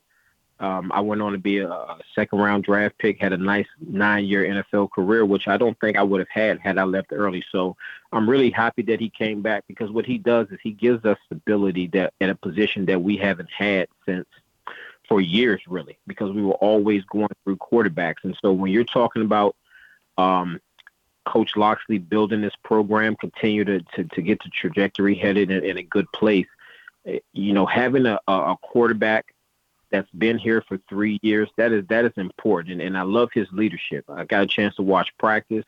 Um, he's a high energy guy. He likes to keep guys going, and and you can tell when he has time to throw the ball, he delivers an accurate ball. question about one thing involving him. He's gr- he's terrific now. A big time program would have two or three guys sort of ready and waiting. Is his successor on the roster now, or is that something Mike's going to have to kind of do on the fly a little bit? Um, I, I like Billy. I I really do. I like Billy. But the nature of this beast is every time you go out and recruit, you're looking to bring in players for each position. I mean, I knew that that's how I was when I was a starting running back. Even though I had a big season my junior year, I always knew that they're going out there and recruiting and trying to get guys to come in to either replace replace me or compete with me for my job. Um, so to answer your question, I, I think that Billy is is more than capable of getting the job done. Uh, I do like what I've seen from him for the most part when he's had an opportunity to play. Although he did, although things didn't look as as great as I would have liked them to look this past weekend, he was also out there with a lot of backups. It was, I don't want to say it was in garbage time, but you know, it was in that time of the game where practically the game was over. Um, but I do feel good that less, you know, if you look at the hits that Taulia was taking this year, I mean, in this first game, he was slow to get up. I am confident that if there's a situation that if he has to sit out a drive or two, or if he has to miss a game, I am I am confident that Billy can come in there and keep things moving. Uh, to the point, right, with Billy Edwards, we saw Billy him win. Edwards, we saw him win on the road last year Yeah. in the Big Ten, right, Yeah. when he had to play. So um, he, he has gotten the job done. Um, uh, Lamont Jordan with us here on GCR. Lamont, I wonder if, if broadly, like the difference to you, we, we've seen Maryland be competitive. We've seen obviously win bowl games against power conference teams in recent years, but we've seen them be competitive, fight, battle against the Michigans, the Ohio States. What will prove to be the biggest difference for this program to take a next step? What is going to be the biggest difference to be able to actually not just be competitive with those teams, but pluck off some wins against those top teams in the Big Ten? I think you have to take advantage of the opportunities that you're given. Meaning, you can't drop a wide open touchdown. Um, we can't have wide receivers dropping dimes that Taulia's throwing, and the offensive line. I mean, it's always going to come back to the offensive line. You have to be able to handle these defensive fronts. I mean, if you're not able to handle the defensive front, you're going to put a lot of pressure. If our offensive line isn't able to handle these defensive fronts, you're going to put a bunch of unnecessary pressure on our defense that has proven that they they are more than up up for the task of, of, of playing against whatever offense that they're playing against. But our offense has to be able to provide the support. We have the running backs, we have the wide receivers, we have the tight ends with regards to what our tight ends can do in the passing game. But when it comes to the trenches on the offensive side of the ball, I think that's going to be the thing that's going to make or break us. Our guys have to make plays, and we have to realize that these other the, the other Big Ten teams, when you look at the Ohio States, the Penn States, because of their players, because of their reputation, and because of the consistency of those programs being at the top, they can overcome a drop pass because that's just you know that those are those teams. They've earned they've earned that over the years. We can't afford to to to continue to shoot ourselves in the foot with drop passes, missed assignments, and not being disciplined in our rush lanes on the defensive side of the ball. All right. Uh, before we let you go, what else is going on in Lamont Jordan's world these days? I don't. I haven't talked to you in a while. You still? Is, does the restaurant still exist? Are you still coaching? What else is happening in your life these days? Man, you know, everybody said I had a restaurant. It wasn't my restaurant. Oh, you were just a hanging rest- out? Yeah, I was just. Oh, I didn't even realize. I, I, loved going to. genuinely believe that was so. Lamont, of course, famously was on an episode of Diners, Drive-ins, and Dives, and I genuinely thought that was your place. No, no, that was just a place that was oozing oz. That's a place that I just, you know, I enjoy going to. Um, you know, prior to the pandemic, I, was coaching with the DC Defenders. I was coaching high school. Uh, the pandemic came and, and that kind of slowed everything down. Uh, for the last two years, I had a Jets podcast that I was doing. I'm just waiting to get with my co-host Andrew Golden. There's a good chance that we're going to be switching. Um, I guess you could say networks or streaming systems that we were on. But I've been really just covering the Jets for the last two years, um, and really just trying to enjoy retirement and, and being a father. I have a nine-year-old son. Uh, last uh, two years ago, I was coaching with the DC Divas, uh, the women's Oh, football cool. team here. and so, um, yeah, that's pretty much what I've been up to. So Lamont, you still follow the Jets pretty closely, right? Oh yeah. Oh, How yeah. how good are they going to be this year? Um, listen, I, I have the Jets going to the playoffs. You know, we talked about this on our show um, when the off season started, and we were talking about the quarterbacking situation. I said if we're going to spend money and break the bank for a quarterback, I want that quarterback to be Aaron Rodgers. Um, Robert Saleh has done a great job as far as establishing the culture of that team. That's a team that it doesn't matter who's on the field, it doesn't matter what the score of the game is. Those guys go out and they play for four quarters. We had a championship defense. We had special teams, and, and when you have special teams and you have great kickers, and I know up in Baltimore we all we know about Sure great do. kickers, but we have a punter that if the offense isn't moving the ball, you have a punter that can shift field position. And so I, I fully expect the Jets to go to the playoffs. I, I listen. I'm just going to come out and say it. I think the Jets go to the playoffs. I believe that the Jets have a legitimate shot, and I do believe that they can and will win the AFC uh, East. And I really think that they are uh, they are a Super Bowl contender. Um, I, I feel like Buffalo or Miami, one of those two teams, are going to shoot themselves in the foot. And and I, I think this is going to be a weird season. I think there are a lot of teams that people are coming in saying that hey, this team is going to be great. But I think that there are going to be some division winners, even in you all's division. You know, I, I think Pittsburgh. I don't think Pittsburgh. don't oh bite your tongue, Hey. Lamont Jordan. hey, I, I'm I'm just gonna say it. We talking NFL now. I just think that when you look at just all the way across the AFC, um, there are going to be some exciting games, and I really look forward to the Jets season. They're going to have a big season this year. Uh, Lamont Jordan, we look forward to hearing you on the Maryland Radio Network Do tomorrow a great night. job with Suter. Yeah, it's You a great, Suter great, great, great booth. job. Really great. With that crew. other guy. Yeah, that What's was his name yeah, at, some uh, legendary guy. Mr. that- Holliday or Right. Um, Uh, don't do Johnny no, Holliday no, like we, that. we adore. We trust us. We adore love Johnny, Johnny Holliday. uh, Lamont, really appreciate it, man. Great to catch up. Would love to do it a little bit later on in the season. All right. No problem, fellas. Thank you. Thank you. The great Lamont Jordan with us here on GCR, one of the best players in Maryland football history, and now back on the broadcast crew. So they get ready for Charlotte tomorrow night. Stan the Fan Charles is in studio with us. We're very happy to tell you here at Pressbox that the Tyus Bowser Show is back for another season. Despite the fact that he's had to hang out with me for the last couple of years, he's still bringing Rita on. Really changed everything. Before that, he was like, Yeah, I'll do the show, eh. but Rita. so as soon as Rita showed up, he was like, "Let's sign up for another year. Let's do this again." Let's do this again. Let's do a five-year deal. Third season of the Tyus Bowser Show gets underway Tuesday night. We will be at the Hamilton Sports Bar and Grill on Harford Road. Is it still Baltimore's only player program? I don't know of another one at this point. I mean, if there is, nobody's told me about it. And um, Who was the last Oriole to win 17 games? 16, Blaine Gabbert. 60. You were wrong Wasn't about Blaine Tillman. Gabbert. Tillman, what? Yeah, it sure wasn't. Blaine Blaine Bortles. Um, look, that was as Stan was talking about doing player shows. It's been a big part of the history of the Baltimore Ravens, and they all kind of went away. And I had a sadness about it. And John Colson here at Press Box was a, a very intimate part of so many of the player shows over the years, and we were proud to partner up with Great Eights Memorabilia in order to uh, make it possible. And so we have brought back the Tyus Bowser Show for another season, again, Tuesday night. You can join us at the Hamilton Sports Bar and Grill on Harford Road with Tyus and his special guest. We look forward to seeing you out there. It's all brought to you by HelpMyGamblingProblem.org and Superbook Sports. Find out more, by the way, at PressBoxOnline.com slash Bowser, including future show dates. Stan Charles 23. That is a great That's code, but it's Superbook. not as good as Glenn Clark 23. Uh, mine works better, in fact. All right, so speaking of, you know, Tyus Bowser, of course, came to us from Houston. He played at the University of Houston, and let's head down to Houston right now. One of my favorite human beings on the face of the planet. I treasure every opportunity I have to talk football with our next guest. He is the best in the business. Mr. Sean Unfiltered himself from Sports Talk 790 down in Houston. Our guy, Sean Salisbury, back with us now here on GCR.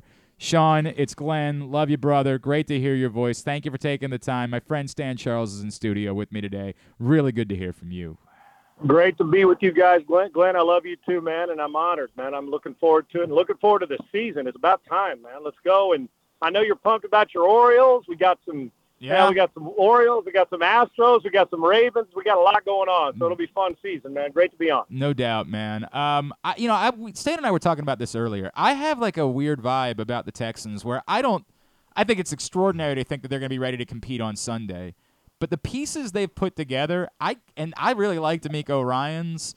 I think there's a foundation there that they could be interesting as the season goes on. Is that too bold of me to just say I think that like it won't stun me if we wake up and they've got six, seven wins by the end of the year, and we're talking about them the, almost like we Being an talked up-and-coming yeah, kind of like we talked about the Lions in recent years. Right. Well, you guys, but both of you brought up the exact same thing, and you, you it feels like when you and I had a conversation this morning because I was literally talking about on my show. I got him at the over on six and a half wins, and I am one.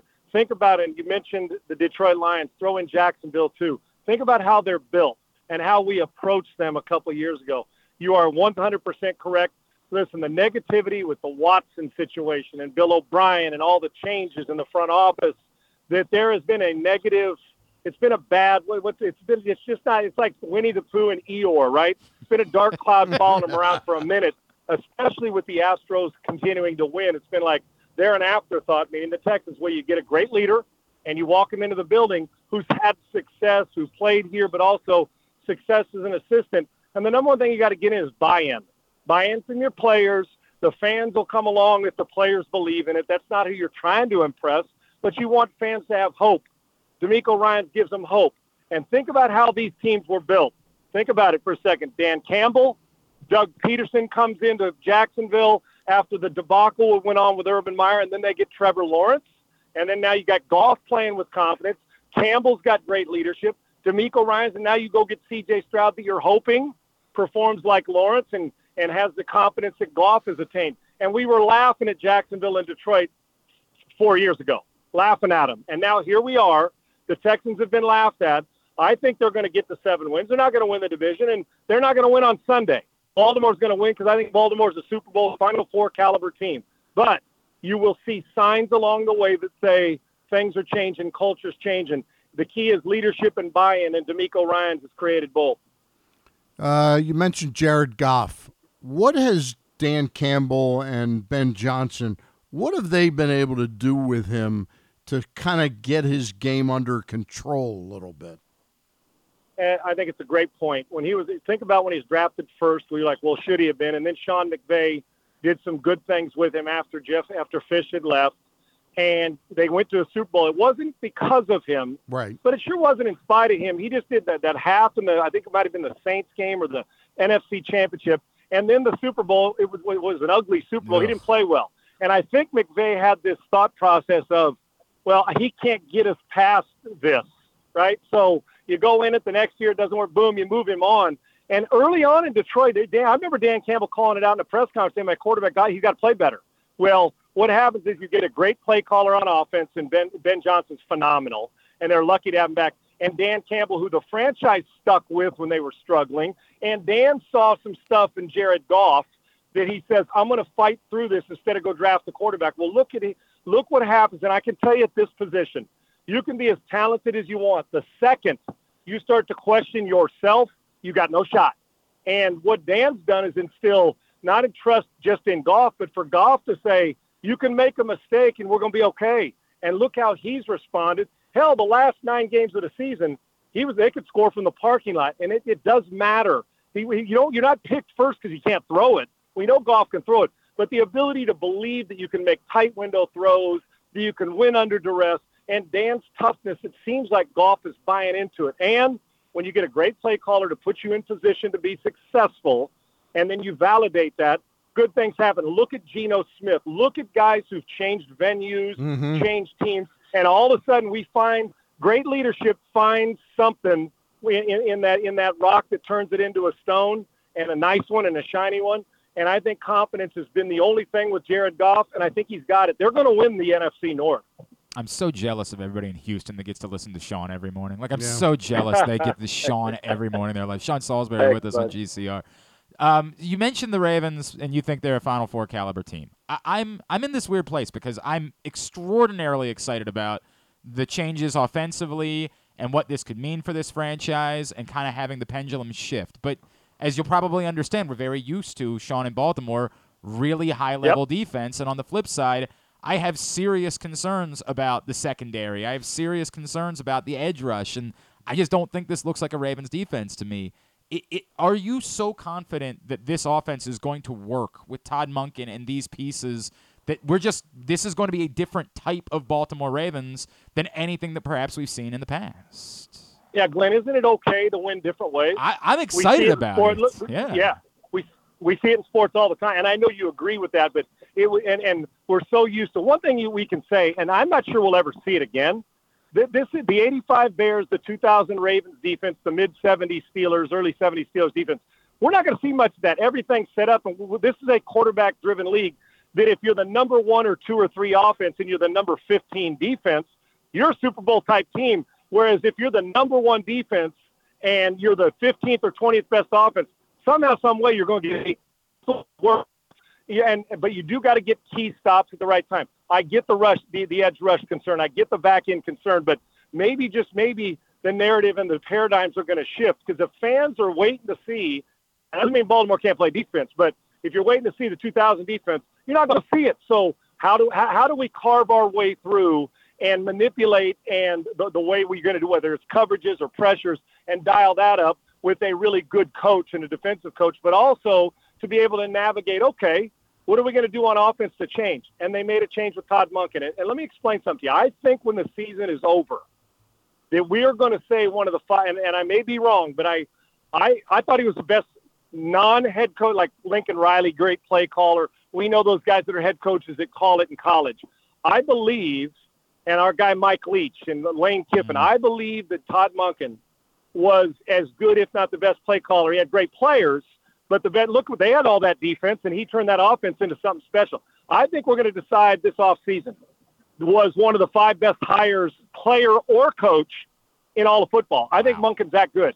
I think he'll utilize Lamar and all, not coach's skill to get outside against him. He won't coach that out of him, but I think you're going to see a different player. Listen, as good as Stetson Bennett was, four of those playoff games, two two uh, Final Fours, and then the title game. He was the MVP in all four, and why? Good, competitive. But you know what? Monken put him in position to be great, and then he took care of his business. So that's a sign of a guy who's believing both ways, a two-way street, not linear. With Lamar Jackson, you got uh, Todd ain't ever coached a guy like this, a guy who can kill you with his feet, kill you with his arm, plays under pressure, loves it. All you got to do is hope he's healthy, and let's hope he is. So I think this is going to prove that the Ravens are going to win different. It's not the same. Ozzie Newsome the last couple years hasn't been there. That's not the same. You're not going to get 2,000 Ravens defense. You'll get stops. I think you're going to see more plays and more width and depth and bandwidth of the offense. I think Monken's going to end up being one of the great hires. I got Cincinnati and Baltimore playing in the final two. I do in the AFC. I think it's going to be one's a wild card, one's winning the division. I think it's going to come down to those two teams in the AFC, and the AFC's got a gauntlet of quarterbacks that's friggin' brutal. Right. It is brutal to get through, but both of those teams have one of those guys in the gauntlet. Sean, what are the Ravens getting in Clowney? Uh, does he have uh, does he have both the talent left, the physical ability, and the want to uh, that they need him to have? I think at this stage of his career, the want to is going to be him. You know, it's that it's that what is it? Is it intrinsic or extrinsic? Is how I look at it. Intrinsic guys don't care about the pub, the money they play because they got something to prove to the world inside, and then the honors come from it. Extrinsic players, if they're not getting the ball all the time, if they're not getting sacks, if everybody's not praising them, if they're not kissing his ass on Twitter, I'm not talking about him. I'm talking about the way they go about it. If the awards aren't there and all their uh, the accolades, they don't they don't have that inner drive. I love intrinsic football players with great talent. He's got tremendous skill set. He's long and he can play. We obviously saw him, but this isn't college anymore. He's had a good career. He hasn't had a Hall of Fame career. You're going to get a, a, a really good run defender. He's not going to lead your team in sacks, and he's probably not going to get double digit sacks. That hasn't been him. I don't think he's got it in his career, but he's long. He gives you depth. And if there's fire in his belly, I can't say it from here distance, Yeah. but he still has something to prove, I think. I do. I think he has something to prove. So you'll get he's been an elite run stopper his entire and disruptor. If he can get you seven sacks but disrupt the line of scrimmage because he's held to pay in the run game because he's long. So you do have to account for him. Is he Bosa? No. Is he a hack? Absolutely not. Is he somewhere in between? But I'm going to rely on John and Macdonald and that group to get the most out of him because if you can turn him into an intrinsic guy where he's playing pissed, I think you're going to get a good player. I don't think you're getting a defense of the year player, but there's still something left in the tank. Now we're going to find out what drives him. Is it is it, it what is it the outside money and the rest of it, or is being around good teammates and having those players elevate his game by the way they play? Well put. I want you to see how good Sean Salisbury is because we're going to jump now. And you brought up the excitement of baseball here. And I wonder from afar, have you seen with what the Orioles have been building, knowing how you saw the Astros come up together and what was going on there, and Mike Elias coming from that system? Have you seen something that's made you say, "Oh, that that team has a chance to have a five six year run like what the Houston Astros have been able to enjoy"? yeah, this isn't fake. Now to play, hey, the Astros been in six straight ALCS uh, championships, so I, I wouldn't. Even, that's like me like saying, well, you know what, the C.J. Stroud's going to be Warren Yeah, Moon. That's yeah. not fair. But when you start to see those signs, Glenn, yeah, I I get the. I'm a bigger baseball fan than I am football and basketball, and I love hoops too. But I. I, I, I probably watch, and this truth because I, you know, I've talked this with you, Glenn. I'm a lifelong diehard Red Sox fan. Yep. And so I watch the division. I get the baseball package. I watch. I've probably seen 60 Orioles games this year. My intrigue, and it remind when I moved to Houston, this was a 60 win team. Talk about getting laughed at. And now, and then you saw it slowly turn around. The Baltimore Orioles, great history, great ballpark. But now what they've done and the, the, the analytics come into play, the way you build it with a farm system, the way you get the energy, you get good pitching, and then you get timely hitting. Do I see the similar? You absolutely do. They're in a brutal division. We know that. But hell, you're going to what four or five teams over 500 if it ends right. I love watching this team, and I got an affinity for old ballparks and Brooks Robinson and Boog Powell and Mark Belanger and Elrod Hendricks and Palmer and McNally. I, I do. I, I that stuff drives me to think I need the Baltimore Orioles to be 20 gold gloves at third base, right? I love that. So I love the energy, and it does remind me of young Bregman, young Altuve. I don't think this is a flash in the pan. I think they're building it. This isn't built on sand. They're building on a foundation that the American League East better take notice and the American League. And even though they're inexperienced in their postseason run, they've got a lot of youth and mixed in with some key veterans. Here's what I love. I love because sometimes, and you guys know this, that being naive, everybody talks about experience, which Yeah. I do believe postseason it matters.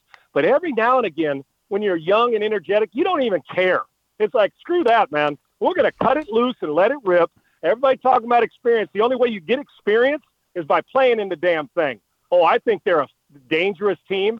I think they're going to be dangerous next year and the year after. I think they finally got this where it's a marathon more than it is just a four by 100 meter relay.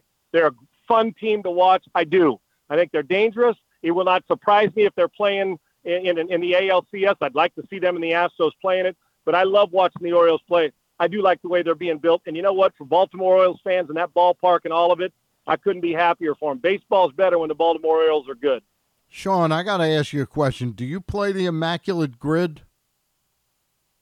The Immaculate Grid. No, what is that? If you go to if you Oh. go ah. to baseballreference.com, Okay.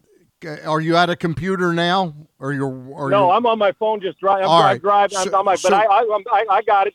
Glenn, just send it to me. I will. I will. I promise you. I will send you. a You link. will fall in So love what- with it. So the Why- idea what is it about? they they build a grid. You got to like today, for example, the Orioles are on one side and the Athletics are on one side. So you got to come up with a player That played that for played both for teams. both teams at some point in the past. Then one of the categories is 200 strikeout season as a pitcher. And so, like you know, for the Orioles, you go back and say, "I'll put Jim Palmer in there." And then the real nerdy part Right. is where you come up with somebody who's so completely random, so obscure that right? you get like Jim Palmer would oh. register like sixty-seven percent of the people Oh, that I played. got to do this. Yeah, Yeah. dude, you I'm an old school. Dude, Yeah. I'm when it You will love it. History, You like a love it. baseball and tradition. Yeah. I know farm that baseball and basketball, back of baseball cards, and I and I, and I don't want to bore you with this because I know you guys got stuff to do. But from I mentioned those names, I think about Don Buford and Paul Blair and the four guys Cuellar and McNally and Dobson and Palmer, and there were those A's man with Tenace and Bando and Jackson and Rudi and Don Mincher and Vida Blue. I mean, Man, you- if it's got all that kind of stuff in Bro. it, dude, I'm in. You're I'm uh, you get in. you get nine blocks. It's three three going across, three going across, three going across, and you got nine guesses to Yeah, you get get it. one wrong, you're dead for the day. You're Yeah, dead right. for the day. dude. You, you'll And there's Oh, one man, a day. I, I got to go play. Yeah, they put I- it I one gotta a go day. play. I'm about to text you a link to it. You're gonna have a lot of fun with it. Um, Sean, I can't wait. you got Can't a new you got a new business venture. Um, tell me all about it.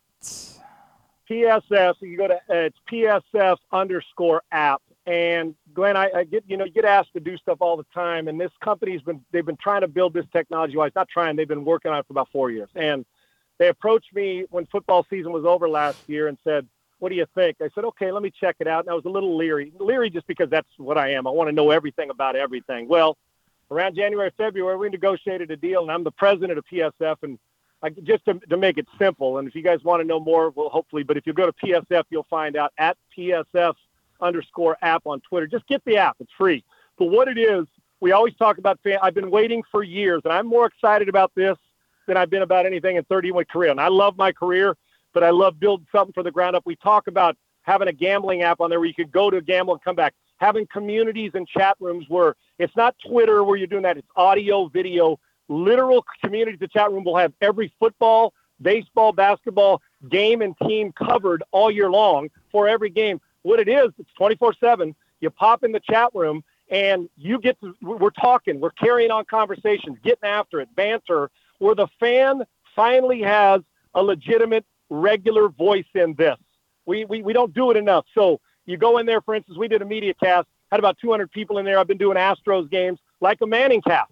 And then we'll do regular shows, but you're live. It's live podcast instead of it's archived. Go get it two, uh, two, two weeks later. Now that's all fine and games, uh, fun and games, but This is the true fan engagement app. You'll get all the data coming across your screen. Great for sponsorships. We've got an unbelievable investor following with this, and the fans are going to friggin' love. And you become part of the skill set for us. We got great content, created great content, great talent. We'll have the Baltimore Ravens covered, the Washington Commanders, teams everywhere. And contact me if you needed it Sean Unfiltered. Hit me in DMs, and I'll tell you all about it. But I'm so excited because it is going to be, it's a game changer. It's epic because it's fans, it's information, all the stuff you see, but now add everyday, complete live fan engagement. Awesome. And it's simple technology. Sean, you need an Orioles guy? Uh, you know what? I'm, being- I'm, I'm being serious. When the Orioles come around, and we have it monetized, subscription free, monetized, and it's right there on, and you, you can do everything from your phone. You do not need to have a computer around, and that makes it simple. So yes, we are putting the next year of our baseball team together because it's such a late start. The template was the Astros, and we had a handful of teams. I will be in touch with you guys about the Baltimore Orioles. You would love it, and I think you're going to love the engagement we get. Fans deserve this, and we deserve to have them as part of it. And finally, after all these years, I get to have them, and we've created something technology, team, uh, leadership, and with great fan following. We've created this, and we got something that I think is a game changer. Sean Unfiltered, as he said on Twitter, and Pro Sports Fans PSF. That is the app. Brother, I, I mean it when I say I love you. You're one of my favorite humans that I've ever known. So grateful that you take the time for us, dude. We will talk again real soon, all right?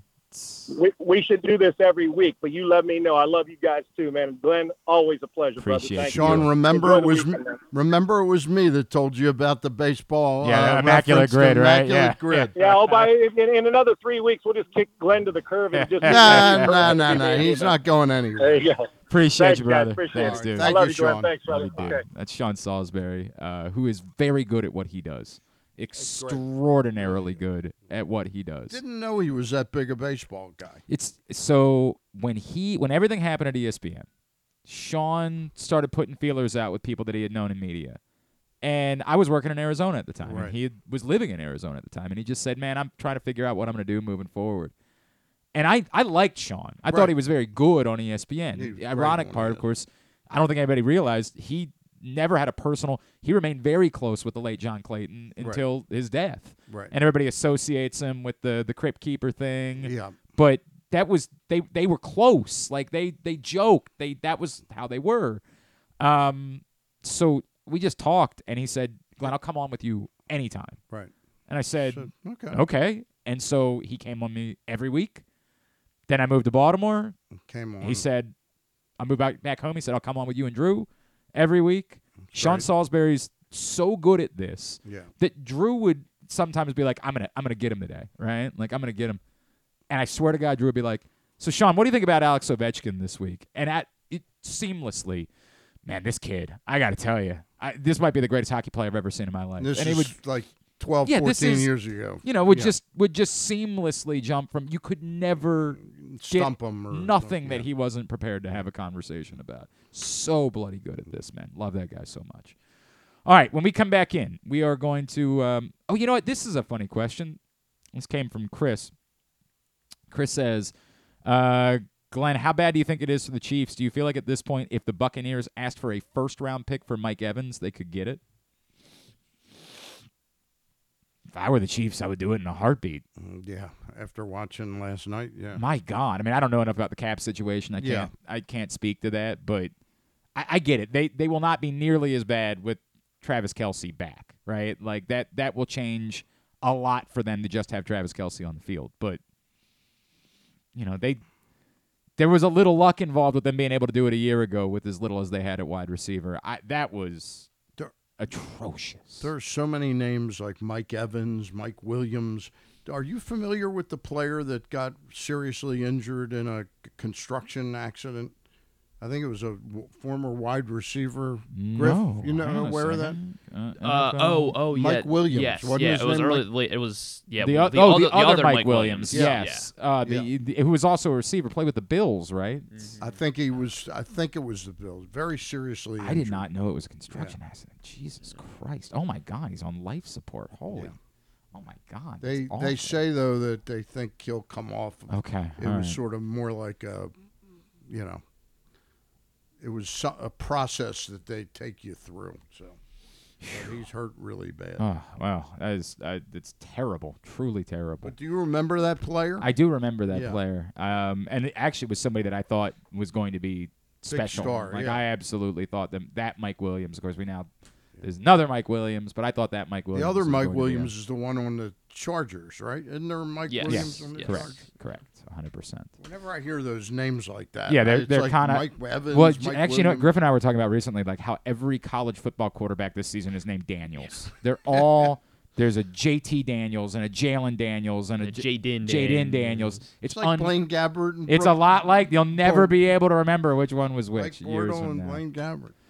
All right, when we come back in, we will get a uh, tidbit, we will get tubular, and also when we come back in, we're going to be chatting with Adam Archuleta, who's going to be calling Ravens Texans for CBS on Sunday. So still a lot to do as we wind down on a Friday edition of Glenn Clark Radio. Soak up summertime fun in Charm City. Enjoy only in Baltimore festivals, mouthwatering eats, and endless entertainment. Cheer on the O's at Camden Yards. Pick crabs by the waterfront. Beat the heat inside a world class museum and make memories that will last a lifetime. Go to baltimore.org for more information and to plan your visit. Why bet with the big boys this football season? Instead, try your hand with the local book, Superbook Sports, this fall. Superbook Sports is the book next door, just a dedicated team of the best odds makers in Las Vegas, making sure you get the best prices and parlays anywhere. And now, Superbook will give you a bonus of up to $250 when you sign up and wager on the same day and use the promo code GlennClark23, G L E N N C L A R K 23. So bet with the best and use the promo code GlennClark23 this football season with Superbook Sports. Visit superbook.com for terms and conditions. Gambling problem? Call 1 800 Gambler. Maryland drivers, did you know you can save up to 77% on tolls with an E-ZPass Maryland discount plan? That's right, 77%. It's never been easier. Pick the plan that's right for you at driveezmd.com. We'll keep you moving. What's up, everyone? It's Tyus Bowser, and I've had so much fun hanging out with Rita and putting up with Glenn the last couple years that I've decided to do it again. Season three of the Tyus Bowser Show is happening this year, as we'll be all over town, giving you the chance to get to know me and some of my teammates. As we talk football, life in general, and just say what needs to be said. You can find out more about the show by going to pressboxonline.com slash Bowser. If you don't live in the area, you can watch the shows live on Facebook and YouTube. And if you miss one, you can listen Friday nights at 105.7 The Fan. So we'll see you all season long for the Tyus Bowser Show, a partnership of Pressbox and Great Ace Memorabilia. Gambling problem? Visit helpmygamblingproblem.org. The next Tyus Bowser show is Tuesday, September 12th at the Hamilton Sports Bar and Grill, 5506 Harford Road. It's brought to you by Superbook Sports. It's a Maryland thing you wouldn't understand. Where the waves meet the shore, you will find Dorchester County. Hi, this is Jimmy Charles. When I think of Maryland, I think Dorchester County on the eastern shore where it's open for making memories. Dorchester County, it's a Maryland thing. For more info, visit www.visitdorchester.org. It's a Maryland thing.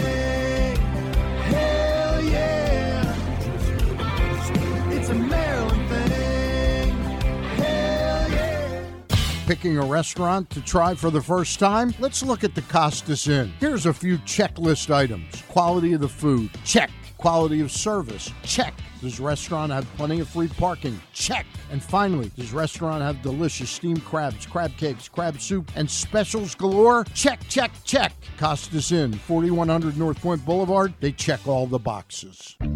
Make the most out of every day in your Toyota RAV4. Available in hybrid or gas only models. A RAV4 can get you where you want to go in style. Check out buyatoyota.com for deals on new RAV4s from your local Toyota dealer today. Visit Harford County this fall. Celebrate arts across Harford September 15th through the 30th with dance, theater, music, and visual arts. September 29th through October 1st is the largest Italian festival in Maryland, featuring entertainment, cooking demonstrations, a bocce tournament, and family fun. If you're headed to the Maryland Five Star, stay and play in Harford County. While you're there, enjoy the scenic views atop the King and Queen seats and experience pumpkin patches, corn mazes, and fall brews along their Harford Libation Trail. For more info, head to visitharford.com. Maryland open. Check out PressBoxOnline.com every day to find daily winners and betting advice from Jeremy Kahn. And if you want some advice about life decisions that you probably shouldn't make, here's Glenn Clark. All right, back in here on GCR. Stan the fan Charles with us. Take the rest of the show off. I just opened up the immaculate grid. Yeah, okay yeah, yeah. You're good. You're good. I was trying to come up with. So I, bel I'm, I think that Orioles athletics has been on the grid before, and I think I remember being disappointed by the score that I got from my particular Well, guy. remember that there. It's not just uh, Oakland A's. It's, It's the also Kansas that's City true. Athletics. It does go back that far. Did Easton So Lucas go- pitch uh, you- for the Orioles? Wow. Who's that? Easton Lucas. Easton Lucas. He, he never pitched for No, he never the pitched Orioles. for the Orioles. okay. So that would be a zero. So the But guy that the guy guy like- that I used got me less than one percent, but it didn't get me less than 0.1 percent, which is what I was hoping for. I got a 0.8 percent for Mm, uh, I'm using. obviously not Fujinami. That I'm, u- assuming would I'm get using, I'm using Wes Stock. you. Ooh, I bet that gets you a lower than 0.1. 0.03. Yep, that's that's the one. That's that's definitely the one. um, I'm using I, I like well, if if I should know it, then the great Jack Cust was my Ah, choice that's for a great- today. that's a great but it, o- it only got me a 0.8 percent. Somehow, 0.8 percent of people all use Jack Cust today. You Say that Orioles like Athletic. a 0.8 percent is high. I know, but I thought I was going to get a sub 0.1. I Cust thought I was going to get a, a, a point Too many. Oakland fanatics that remember Jack Cust. Unreal. Yeah, Orioles on the grid today. Oriole. Yeah, I I definitely just went with the first. I did. I should have thought it through more, and I went Yeah, with one way too don't- quickly on that one. Yeah, don't give me one. Yeah, I not mean- that I'm above cheating on this. Uh, Well, I mean, you're gonna. the guy that I got was a, a one percenter. one Again, I could have done better than that. I got somebody who is a one percenter. I'd Just be hap- happens to I'm be happy with a one percenter. Happens to be one of my all-time favorite. I've talked about it openly on this show. I have a, a group of guys. Everybody knows my all-time favorite Orioles, Mike Devereaux, right? Mm-hmm. Everybody know. I've talked about it time and time again. But this is a top. and I'd have to really think about it. It's it's a top five to ten all-time favorite Oriole. Not a pitcher. Not a pitcher. Pedro Severino. Not Pedro Severino. No. What an do you out, think? an what do you think? What do you think Pedro Severino would get you in It's a good question. I would say I'll tell you because what, I'm go- 'cause I because played- yeah because I of you played on on multiple devices. devices. Yeah, because of I'm gonna go with bec- but recency tends to be the thing. Right, when it correct that even if the player's not very good, it seems to be that recency will screw you on the on the grid. zero point nine. Oh, you did better than my guy did. Yeah. Hmm. I went with the hammer. Who? Jeffrey Hammonds. Oh, Jeffrey Hammonds. Jeffrey right, Hammonds was play. my play. Now, for what's Orioles really Brewers. offensive to me here is a Milwaukee Brewer and Oriole. His picture is him in a San Diego Padre hat. That is funny. That is funny when you get that. That is the way. That, uh, but yeah, that's uh, the other thing too. I feel like when it's 200k pitching season, it's important to try to find somebody who didn't do it with the Orioles. You you get someone who played for the Orioles, I'm, but who didn't. I'm confused about that. So, in other I- words, I- his 200. I'm his 200 strikeout not season does to not have to be with the Orioles. correct, and that's the way to manipulate it. You get someone who had a 200 strikeout season and But- pitch for the Orioles. But there are some of these questions that trick you that they have had to do it with the team. Uh, is there anybody that is there any of them that had to do it with the Yeah, team? I- I'm Sometimes pretty sure, in like the like 40 30 home run- the yeah, 40 home run The home runs thing. always feel weird. I'm, like I'm constantly getting wrong guesses in that. Then I'll look the player up and I, he got 40 home runs. He just did. not with yeah. Um, I, I don't know even know how many players. This would have been a good one for trivia today. Would have been how many pitchers have had 200 strikeout seasons with the Orioles. Yeah. Probably and about, probably about 15. you think it's that many? Yeah. Yeah. 200. Can you pull that up, Griffin? Yeah. 200 is not an Can you? Is, uh, did you have something that was really good? Remember, Uh, they used I to mean- throw. They I mean, used uh, to throw. Some I thought it was pitchers used to throw 300 innings. Oh, that's true. That's a good point. Yeah, Yeah, you go back. fan- That's you know what? I didn't think about it like gears that. you toward modern, right? more modern players. Yeah. I would think a good guess would be Erik Bedard. Yeah. He- Okay. now he's a little too recent, so I'll, I'll There are only it has only happened five times. that somebody's had 200 strikeouts with the Orioles. Yes, with the Orioles. I'm not. See, that's what I thought it was going to be. Three players. Three plays. So Palmer. No. What? He yeah he because he's had like 190 I think a couple times. Oh my god. Stop it. He's he's had to have struck out over 200. No. Wow. Because I, I think we've done this So tidbit. Mussina's similar done tidbit. it. Mussina's done M- it. Mussina's done Did it it three twi- three oh, times. tw- three times. So Mhm. now it's only two other guys that did it once. Yes. And you just mentioned him. Bedard. Yeah, Erik Bedard. Yeah.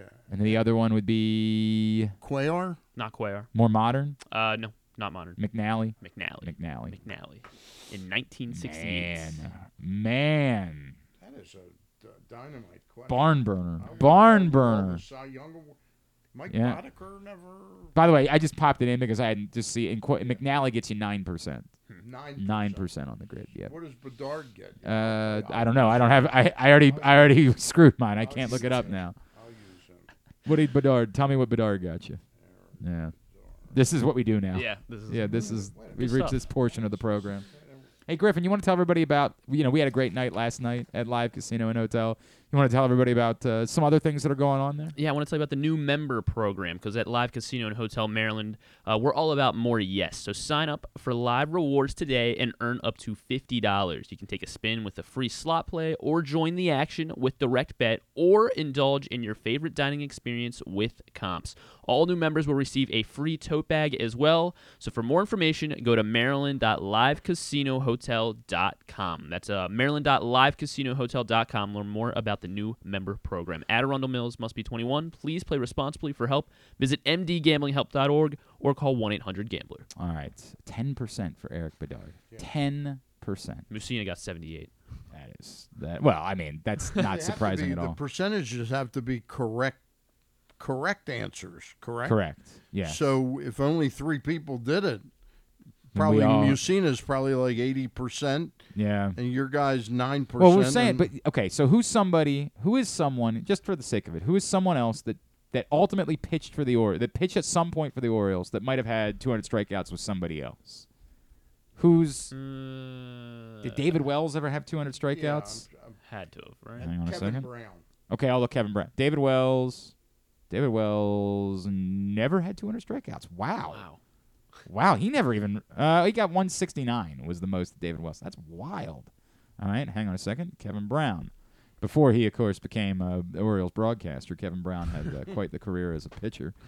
Uh, Kevin Brown did indeed have multiple 200 strikeout seasons. Okay, it does, so let's. It does not work because I just because Jack Flaherty had a 200 strikeout season.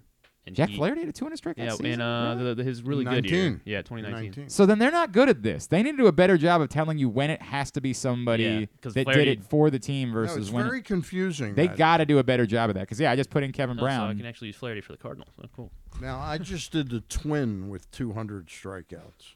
I used Baltimorean Dave Boswell. Ooh, what a zero pull. point two Yeah, percent. yeah, that's about. See, I'm telling you, Stan. It. This is where.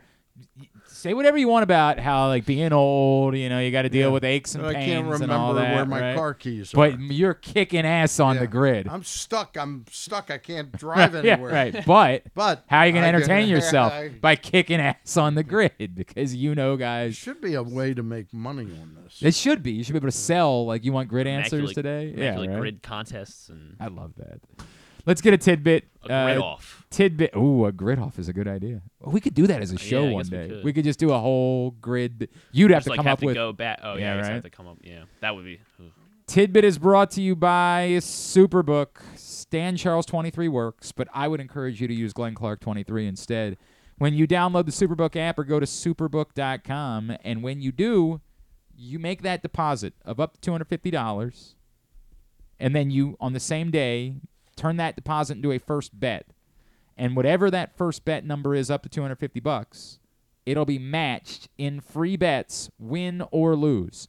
So if you bet everything on the Ravens to cover on Sunday, 250 bucks, you win, you get I- they're probably guessing that they are slight favorites to cover, so you'll get something like 230 bucks and you'll get another $250 worth of free bets.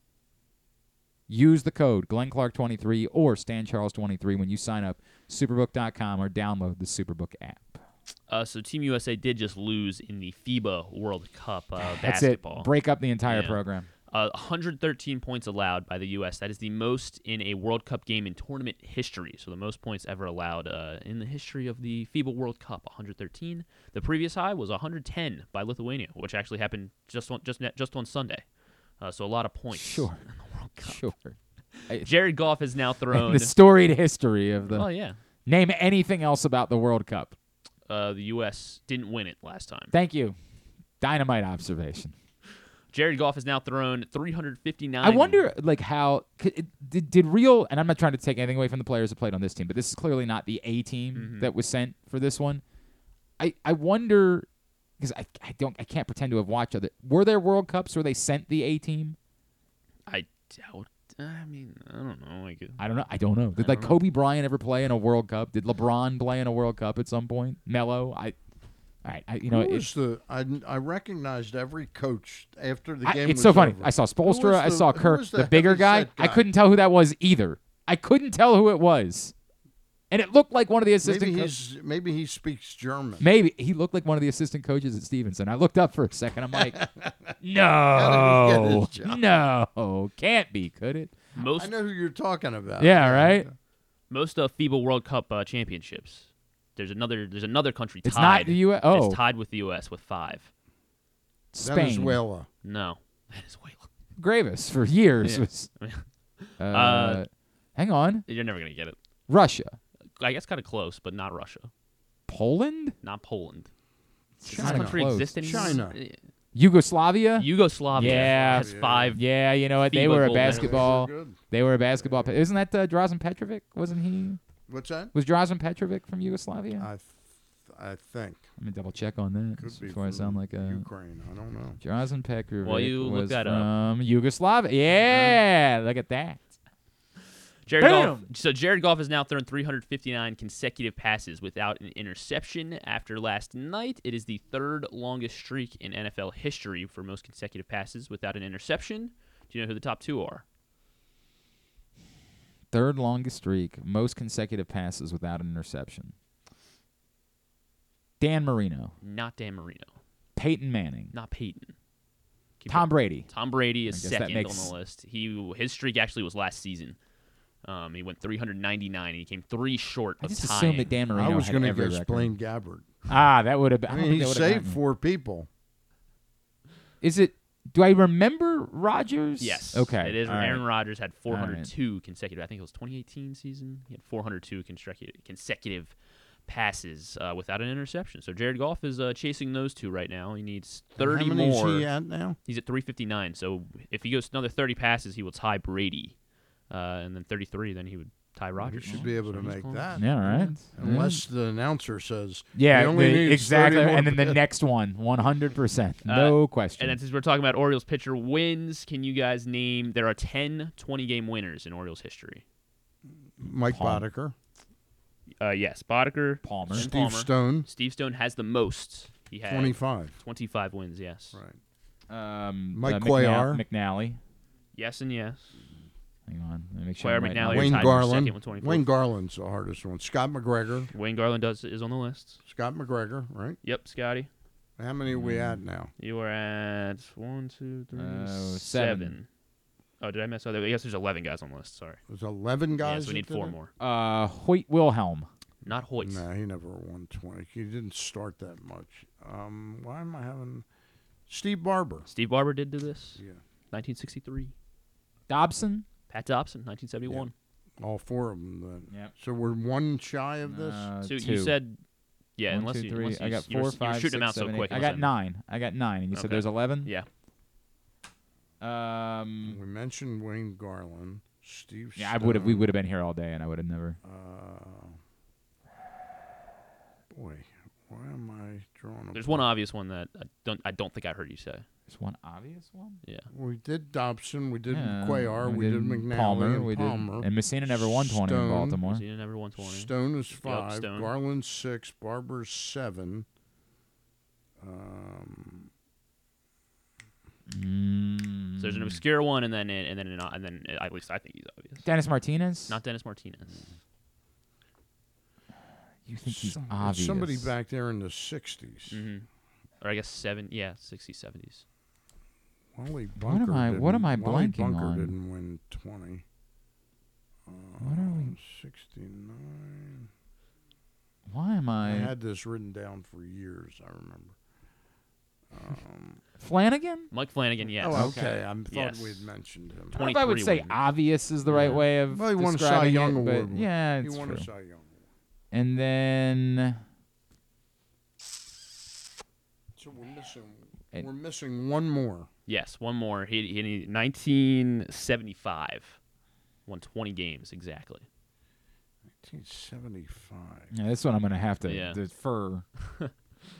Go ahead. I don't need. Mike Torres. Oh yeah, yeah, yeah. Mike Torres won 20 games in I think he's been a guest on the Zoom. Oh, look! What are you doing, Good Stan? friend. Wait a minute. Didn't Ross Grimsley win 20 with the Orioles? Not with the Orioles. He won. Uh, I think Oh, he, won, like 18 or with- 19. He won like 18 a couple times. And did he win 20 with the Expos? He Not that that would count, Yeah, it, but I mean- well, it might count on the grid depending on. Yes, he won 20 in 1978 with the Expos, and the most he won in Baltimore was 18 in 74. He was a better pitcher. He, than I agree with that. I agree. All right, that was good. Very good. Very good. Tubular is brought to you today by your local Toyota dealer and buyatoyota.com. The Toyota Tacoma comes in a range of models and trim lines so you can choose the perfect Tacoma to reflect your unique personality and driving habits. Check out buyatoyota.com for deals on new Tacomas from your local Toyota dealer today. Orioles Red Sox this weekend. Tonight, 7 o'clock, Kyle Bradish, Tanner Houck on MASN. Uh, tomorrow at 4 o'clock, Jack Flaherty and Chris Sale also on MASN. Sunday at 1.30, Grayson Rodriguez and Brayan Bello. What is your uh, viewing plan for Sunday afternoon? Ooh. Both at once, or are you going to try to wa- record one? Or I'm go- definitely going to record the baseball game. I will Okay. probably spend more time. Wa- you know, it's interesting. If it was like a one game lead, I might very well have the Orioles and tape the football. But because they've got a little bit of a- because they've got a four and a half game lead, I think. Uh, I So- think I'm gonna I'm gonna tape the Oriole game. I I'll have I'll I'll go back and I cannot watch recorded sports. I'm just I- I I, know, it's can't do it. I can't do it. So I will have the sound on the football game Uh-huh. and the TV, and then I will have the iPad with the Orioles game up. Will be my plan for Sunday. Uh, speaking of that, the uh, NFL slate for Sunday, as far as local TV is concerned, as we mentioned, Texans Ravens at one. We're about to hear from Adam Archuleta, who will be on the call, followed by Eagles Patriots at 4:25 on CBS. The Fox local games: Cardinals Commanders at one, Packers Bears at 4:25, and yes, that means that the Chargers Dolphins game, which is arguably the most exciting game of the slate on Sunday, you will not be able to watch locally because Sure. NBC's got Cowboys Giants at 8:20. Yay! Can't wait for that big Sunday night football matchup. College football tomorrow. I can't. It's just it's very annoying. NBC Charlotte Maryland 7:30. CBS Sports Network Wagner and Navy at 3:30. Uh, this game will air on what is now Monumental Sports. The former NBC Sports Washington has officially changed to Monumental Sportsnet and Towson Monmouth will air Sweet. on Monumental Sports Network tomorrow night at six o'clock yeah. with our buddy Spero on the call. Oh, good. M- Morgan State's at Akron tomorrow night, six o'clock on ESPN Plus. Man, uh, you know Morgan got a huge win to open the season down at Richmond. That was stunning. They beat They beat Richmond? Richmond to open the season. Really big win. Who's for the them. coach at Morgan? Damon? Wilson. Damon Wilson, who's in his second year now. Uh, he had been at Bowie State, where he had turned them into a bit of a power. Good for him. Uh, Stevenson's at home tomorrow afternoon with nobody else playing in the afternoon. Maybe you stop by Stevenson, check them out. Uh, also, our broadcast will be on GoMustangSports.tv as they take on Lebanon Valley. That's at It's- one o'clock. That's at Mustang Stadium. Mustang Stadium, They have not sold that yet. The uh, No, the naming rights. I think they keep waiting for it to become Pressbox Field at Mustang Stadium or something like that. We should get on that. We should look into that and see if we can't make that I'll happen. let you and John work. Oh, okay, we'll work on that then. Uh, U.S. Open men's semifinals tonight. Ben or this afternoon. You know, ben you know would be a great name. Yes. Would be Glenn Clark 23, Stan Sta- Charles 23 23 Stadium. I like that. Superbook at Super. Hang on. Glenn Clark 23, Stan Charles 23 Field at Superbook Stadium. At Superbook We maybe work with our. I don't know if the, might, the NCAA might frown upon it. I'm not sure. Uh, ESPN today for the men's semifinals: Ben Shelton and Novak Djokovic. That's at three, followed by Daniil Medvedev and Carlos Alcaraz. The women's final tomorrow at four on ESPN: Coco Gauff and Aryna Sabalenka at four. I'm going to put a slight amount of money on Gauff.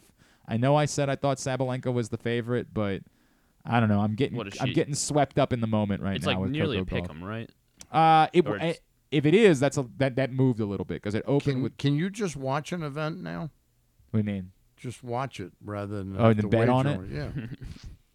if I care about it, that's interesting, right? I don't know that I'll put any money on the Ravens on Sunday, Mhm. despite the fact that I'm confident they're going to cover. But tennis, if I ca- I don't know what it is. I feel like I have to. The men's final will be Sunday at four o'clock on ESPN.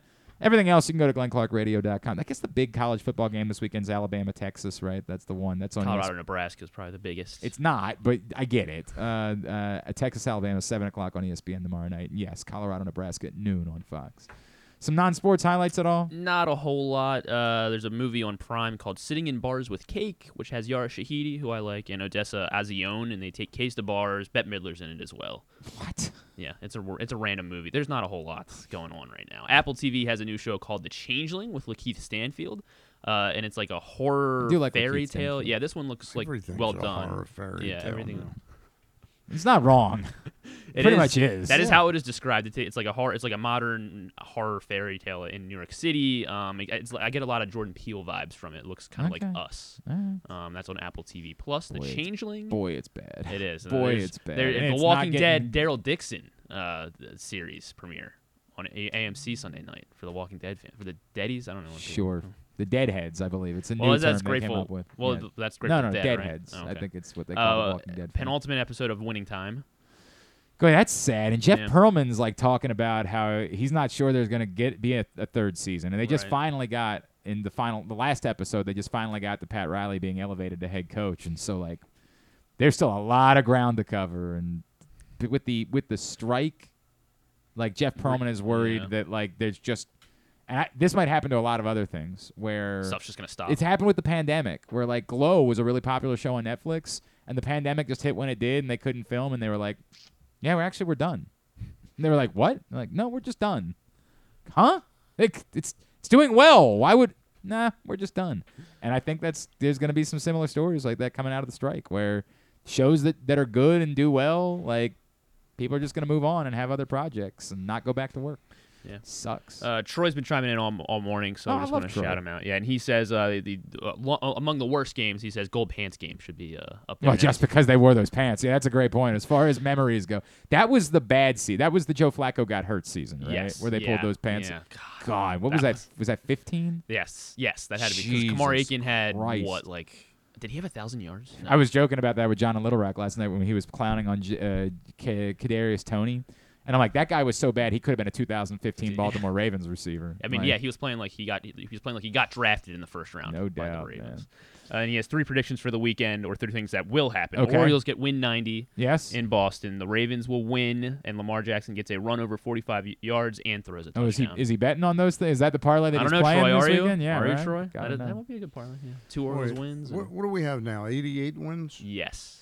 So they got to take two or three. And They're reasonable predictions. Think back to that series, the opening series against there. Boston. Yeah, And the right. drop ball by Mhm. McKenna. Oh, and we were panicked. panicked. Panicked.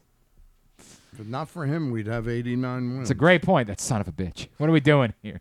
And maybe it's the extra pitches that Felix Bautista Right, had. correct. He might have had an extra eight or ten. That's it. I hate him. Gotta have an extra game. it's not true. I like Ryan. Ryan's a good guy.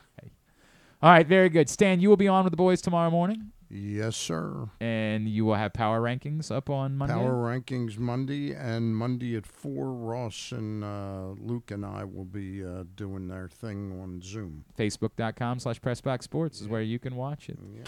Uh, at Stan the Fan, of course, on Twitter is how you follow him. Appreciate you.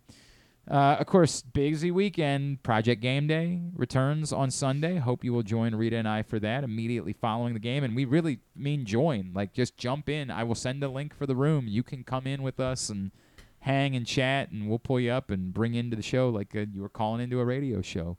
We're looking forward to doing that for the first time with Project Can you Game Day. easily get rid of somebody? Like if I were to call the, Yeah. if I Yeah, were I to could just- zoom I could- in, right, and you start and all of a sudden I just start, yeah, babbling about something, and Talking you about the Orioles. I don't like It's this guy anymore. I'm going to have to get an answer to that question from John I mean, yeah, in five can minutes. remove- if you're I the would host, assume, yeah. I would assume that's the case. All right, very good. We look forward to that. Um, thanks to today Adam Archuleta, who you're about to hear from, Sean Salisbury, Lamont Jordan, Bo Smolka. Good show today. Yeah, it was a great show today. Had a lot of fun with that one today. We'll get it all up in the greatest hits section of the Oh my god, it's so good. tab at glennclarkradio.com. And on Monday, uh, our friend Aditi Kinkhabwala will join us after she works the broadcast this weekend. So I look forward to that as well. All right, thanks everybody at Pressbox, all of our great sponsors and partners. Visit Baltimore, Live Casino and Hotel, Maryland.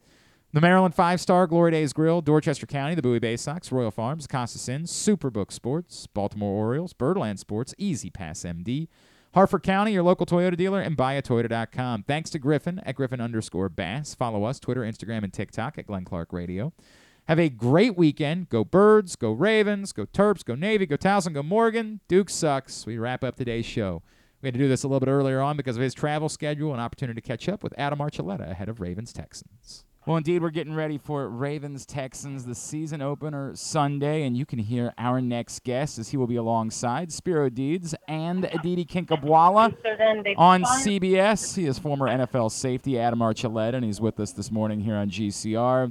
Adam, it's Glenn and Stan in Baltimore. It's great to chat with you, man. Thank you so much for taking a couple of minutes for us. Oh, yes. Good morning. It's that time again. And uh, I know I'm excited, and I'm sure you guys are too. We should have gotten you a card, like Happy Football Season. That's on us. I, I will send a fruit basket. We'll make sure there's a fruit basket waiting in the booth for you on Sunday to welcome back football season. Well, now that you apologize, I could take you off my people to kill list, but uh, that's all right. Touche, touche. Yeah, uh, uh, we deserved it. Adam, uh, um, so, you know, we're in a weird place in Baltimore, right? Where you know, the history of this franchise is defense, defense, defense, defense. And then I look at this team coming into this year and I say, boy, I am really nervous about the secondary, particularly without Marlon Humphrey on Sunday. Uh, I'm I'm at, at, least a little bit apprehensive about the edge rush. Are, are we watching a time where perhaps the pendulum is swinging for the Ravens as a franchise from being defensive minded to sort of openly acknowledging, hey, we're going to have to win with our offense moving forward? Well, if you don't, then you're going to be sadly disappointed because, I mean, that's that's who you guys are, and um, that's what you really have to be if you invest and you have a superstar quarterback like Lamar Jackson, right? So you're not going to have a guy like that. You're not going to pay a guy like that 250 some million dollars and still be a defense and football team. And so uh, you may feel a little bit apprehensive, but I, I, I wouldn't. I think that's kind of a glass half empty approach. I think I would be more excited uh, to see what the new possibilities are, and and if everything pans out, you know, you're going into this season healthy. Um, it could be an exciting season for you. So I would I would maybe challenge you to kind of you know kind of shift your frame of thinking into from apprehension to hey, what are our possibilities? This could be a pretty fun year. Tell us a little bit about your understanding of what a Todd Monken offense is going to look like. Uh, well, um, have you seen the movie Interstellar? I have, yes. It's been a little I, while. I haven't, Yeah. but I Yeah.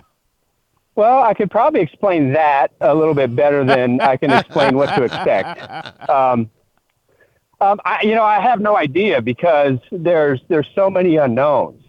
What you do know is you have all the ingredients to be a pretty good offense, right? This could be, I mean, if we're looking at our upside, this could be a really uh, a fun, devastating offense to watch.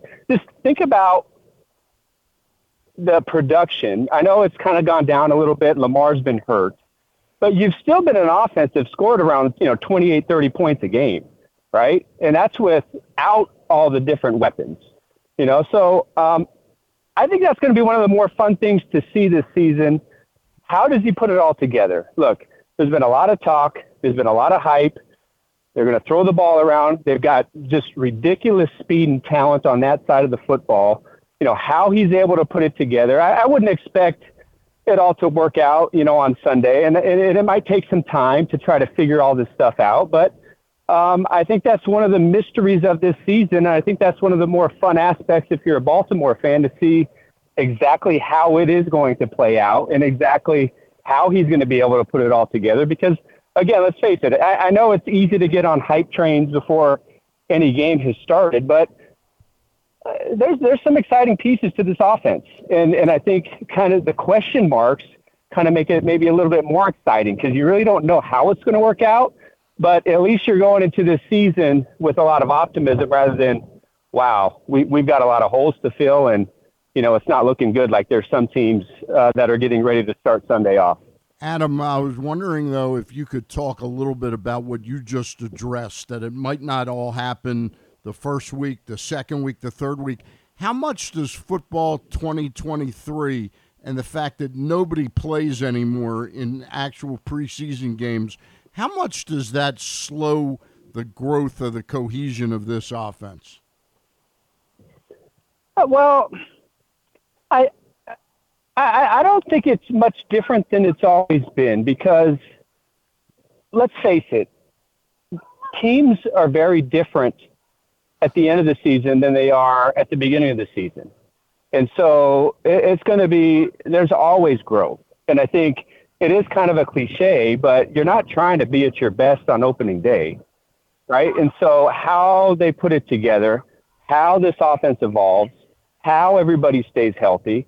I mean, it's it's going to be a much different football team and a much different offense six weeks from now, Mm-hmm. ten weeks from now, sixteen weeks from now than it is today.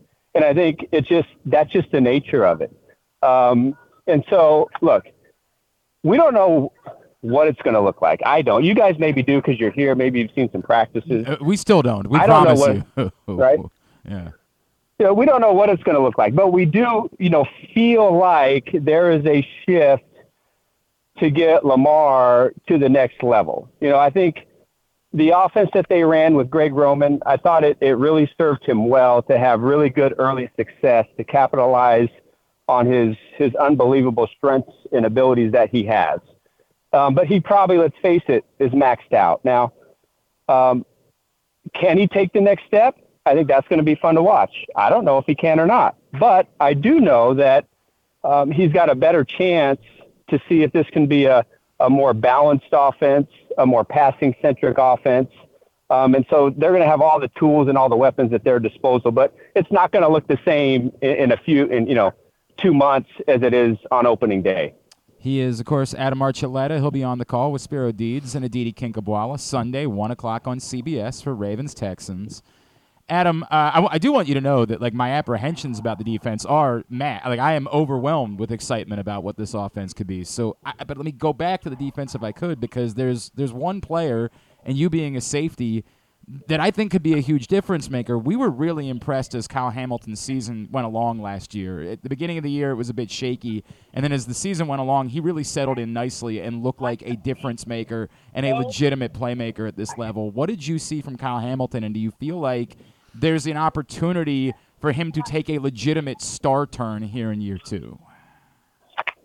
Well, I do, and I think it's just it's kind of what we just talked about uh, on the offensive side of the ball.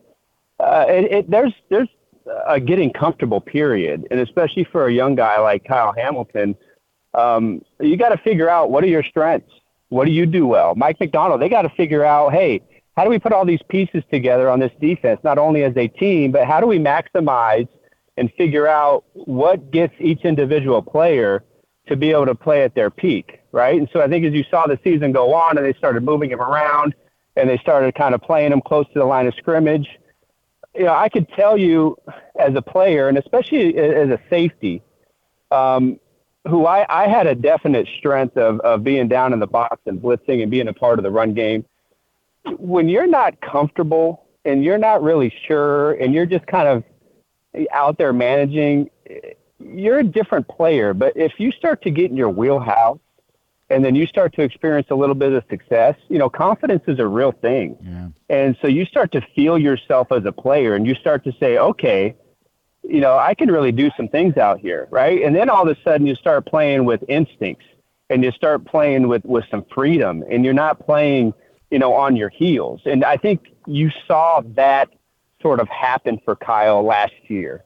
Um, and so that was very encouraging to see. I'm always a big believer that uh, you want to play with instincts, you want to make fast decisions, you want to be able to commit and be able to trust your eyes and go out there and play what you see. And if he can continue to do that, I agree with you guys. I think um, I think he's a fantastic player, and I think the sky's the limit. Like the sounds of that. Um, let's take a quick turn over to the other side of the ball. A Houston Texans team that was three and thirteen last year, under three thirteen and one. I don't want to take yes. away that one. Yeah, it matters. Um, that did Lovie Smith in. Tell us a little bit about what you know about how different this team's going to be, and clearly they're not going to be the same team this Sunday that they will be in six or eight weeks. Well, sure, and Houston fans, hopefully, uh, they're they're saying the same thing. Um, listen, this is a team, and I've seen them quite a bit in the last couple of years. Um, I'm I'm very close with Lovie Smith. Um, it's a team that look when you are struggling to find your identity and who you are, you don't have somebody that you feel real strongly about that can take you to another level on the at the quarterback position.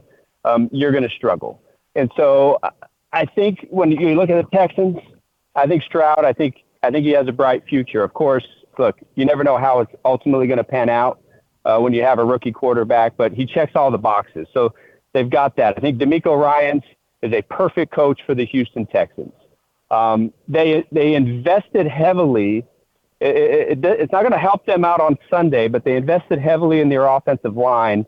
Um, but they're down some horses, you know, up there, so they're you know that's that's a little bit unfortunate. But they have invested and they have some key foundational pieces on the offensive line, which is essential uh, if you're going to be a good football team. And and you know one thing that was strikingly missing from their defense, besides tackling and uh, good assignment sound football, was uh, the lack of a front, a front four. Um, they really struggled. They had no difference makers on the front four. Um, Will Anderson, he checks all the boxes as well, right? And so if you want to foundational pieces of your team quarterback offensive line defensive front you know those are the key ingredients that you have to have and they've made steps to address those with really you know high quality good players and coaches that have a lot of upside and so again they're they're in a much different place like I would go into their season, you know, with apprehension. Like, I don't know if it's going to work out, how it's going to work out. It's probably not going to be great, but at least there's something to get excited about. Yeah. Last year, I don't think you could have said that. I, I actually think that they could be an interesting team. I'm not trying to Yeah. suggest they're going to compete for something, but man, there's a lot of really nice pieces there that I like. I just think it's extraordinary to ask for that in week one. Um, Adam, if I could, like, you know, you're going to be doing a lot of CBS and uh, AFC, of course, because of that. Although I know this year there's going to be more mixing and matching with Fox. I, the the AFC is just murderers row right now, right? Like it's just so insanely loaded and so many good quarterbacks. Um, obviously, you know the Chiefs didn't look great last night in Game One, but they'll get Travis Kelce back, and that'll probably change a little bit of that. And Patrick Mahomes, I don't think is is going to stop being Patrick Mahomes. What does it take for a team like the Ravens? How do any of these teams in the AFC separate themselves in a conference that's just so insanely loaded with all of the best quarterbacks in football, not named Jalen Hurts? Um, I don't. I don't think you separate yourself. Quite honestly, um, I really don't. Not not if you're you know one of the halves, right? And, and I think the Ravens are in that category. Uh, you're not going to separate yourself. You're not going to run away with it because they're just too good. I mean, just look at your division. Cincinnati is tough. I think um, you know Pittsburgh's always tough. Like, it, this is a tough division. It may not, you know, um, but no, they're not going to separate themselves. But it's kind of again what we talked about earlier in the show. It's how do you how does this thing build, right? You say it, and, it, and it's important for every single team in the National Football League, but especially with the Ravens, you got to stay healthy, right? Um, look, Lamar Jackson has proven a lot. Okay, he has a, an impressive resume, but really, it doesn't really matter what he does in the season because now he's going to be defined by the playoffs. Okay, every quarterback who's who's that young guy, whether it's Burrow or Mahomes or Jalen Hurts, Lamar's in that category. But what do they have? They've got postseason success. So whether that means stay healthy, whether that means get there and ball out like you've always done, to me that is that's really what this season comes down to. Can this Ravens team stay healthy? And then Lamar has to take it into another gear. Um, I do believe they're going to the Ravens are going to be a playoff football team, but when they get in the postseason, I mean, really, that's what Lamar and the Ravens are going to be defined by is that kind of success. Adam, I got one last question for you, and it's a little bit not above your pay grade, but different than what you're usually analyzing. you used to play for the Washington Redskins. There's a lot of talk now about changing the name.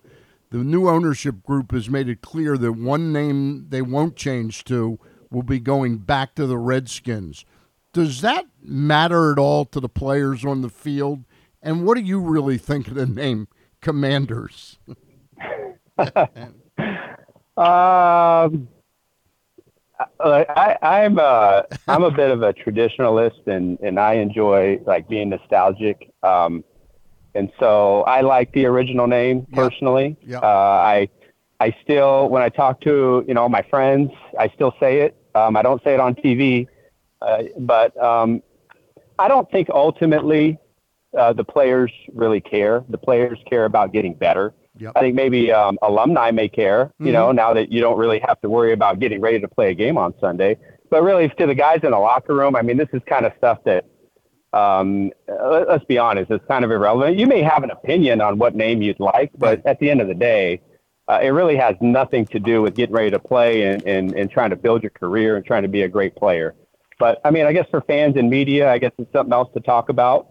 Um, whatever the name is, I'll say the right name on television. and uh, it's a man. It's a man who wants to stay employed. That's what I know. it is Commanders or whatever they tell me it is next week. That's the name that we go with. Uh, Adam, I it- actually, Yeah. I actually find myself saying, um, just calling him Washington, quite honestly, because it's just easier. It's right? a it's a great Um, way to avoid any. Yeah, Yeah. right. A hundred percent. It's a great way. Uh, Adam, is there anything else we can plug for you that you have going on these days? No, man, just check us out. I'm excited. Um, the last couple of years, I was with Gumbel, and I'm back with Spero. Spero's one of my one of my true great friends. I'm looking forward to this season. I'm excited. So just watch and uh, don't get too upset out there if uh, if I'm not glowingly, gushingly positive about your team if, if you're not uh, if they're not playing Oh well. no, you know how this So goes. That's Adam. all I you, got. you hate us. You're the. You've always hated us. You know, I can't believe they can't believe they keep putting Tagliabue. Archuleta on the games. Yeah. God, no, no, we Yeah. we understand, brother. Uh, enjoy it. Uh, enjoy your time in Baltimore. We'll try to say hello. Thanks so much for taking the time for us this morning. yeah, guys, no problem.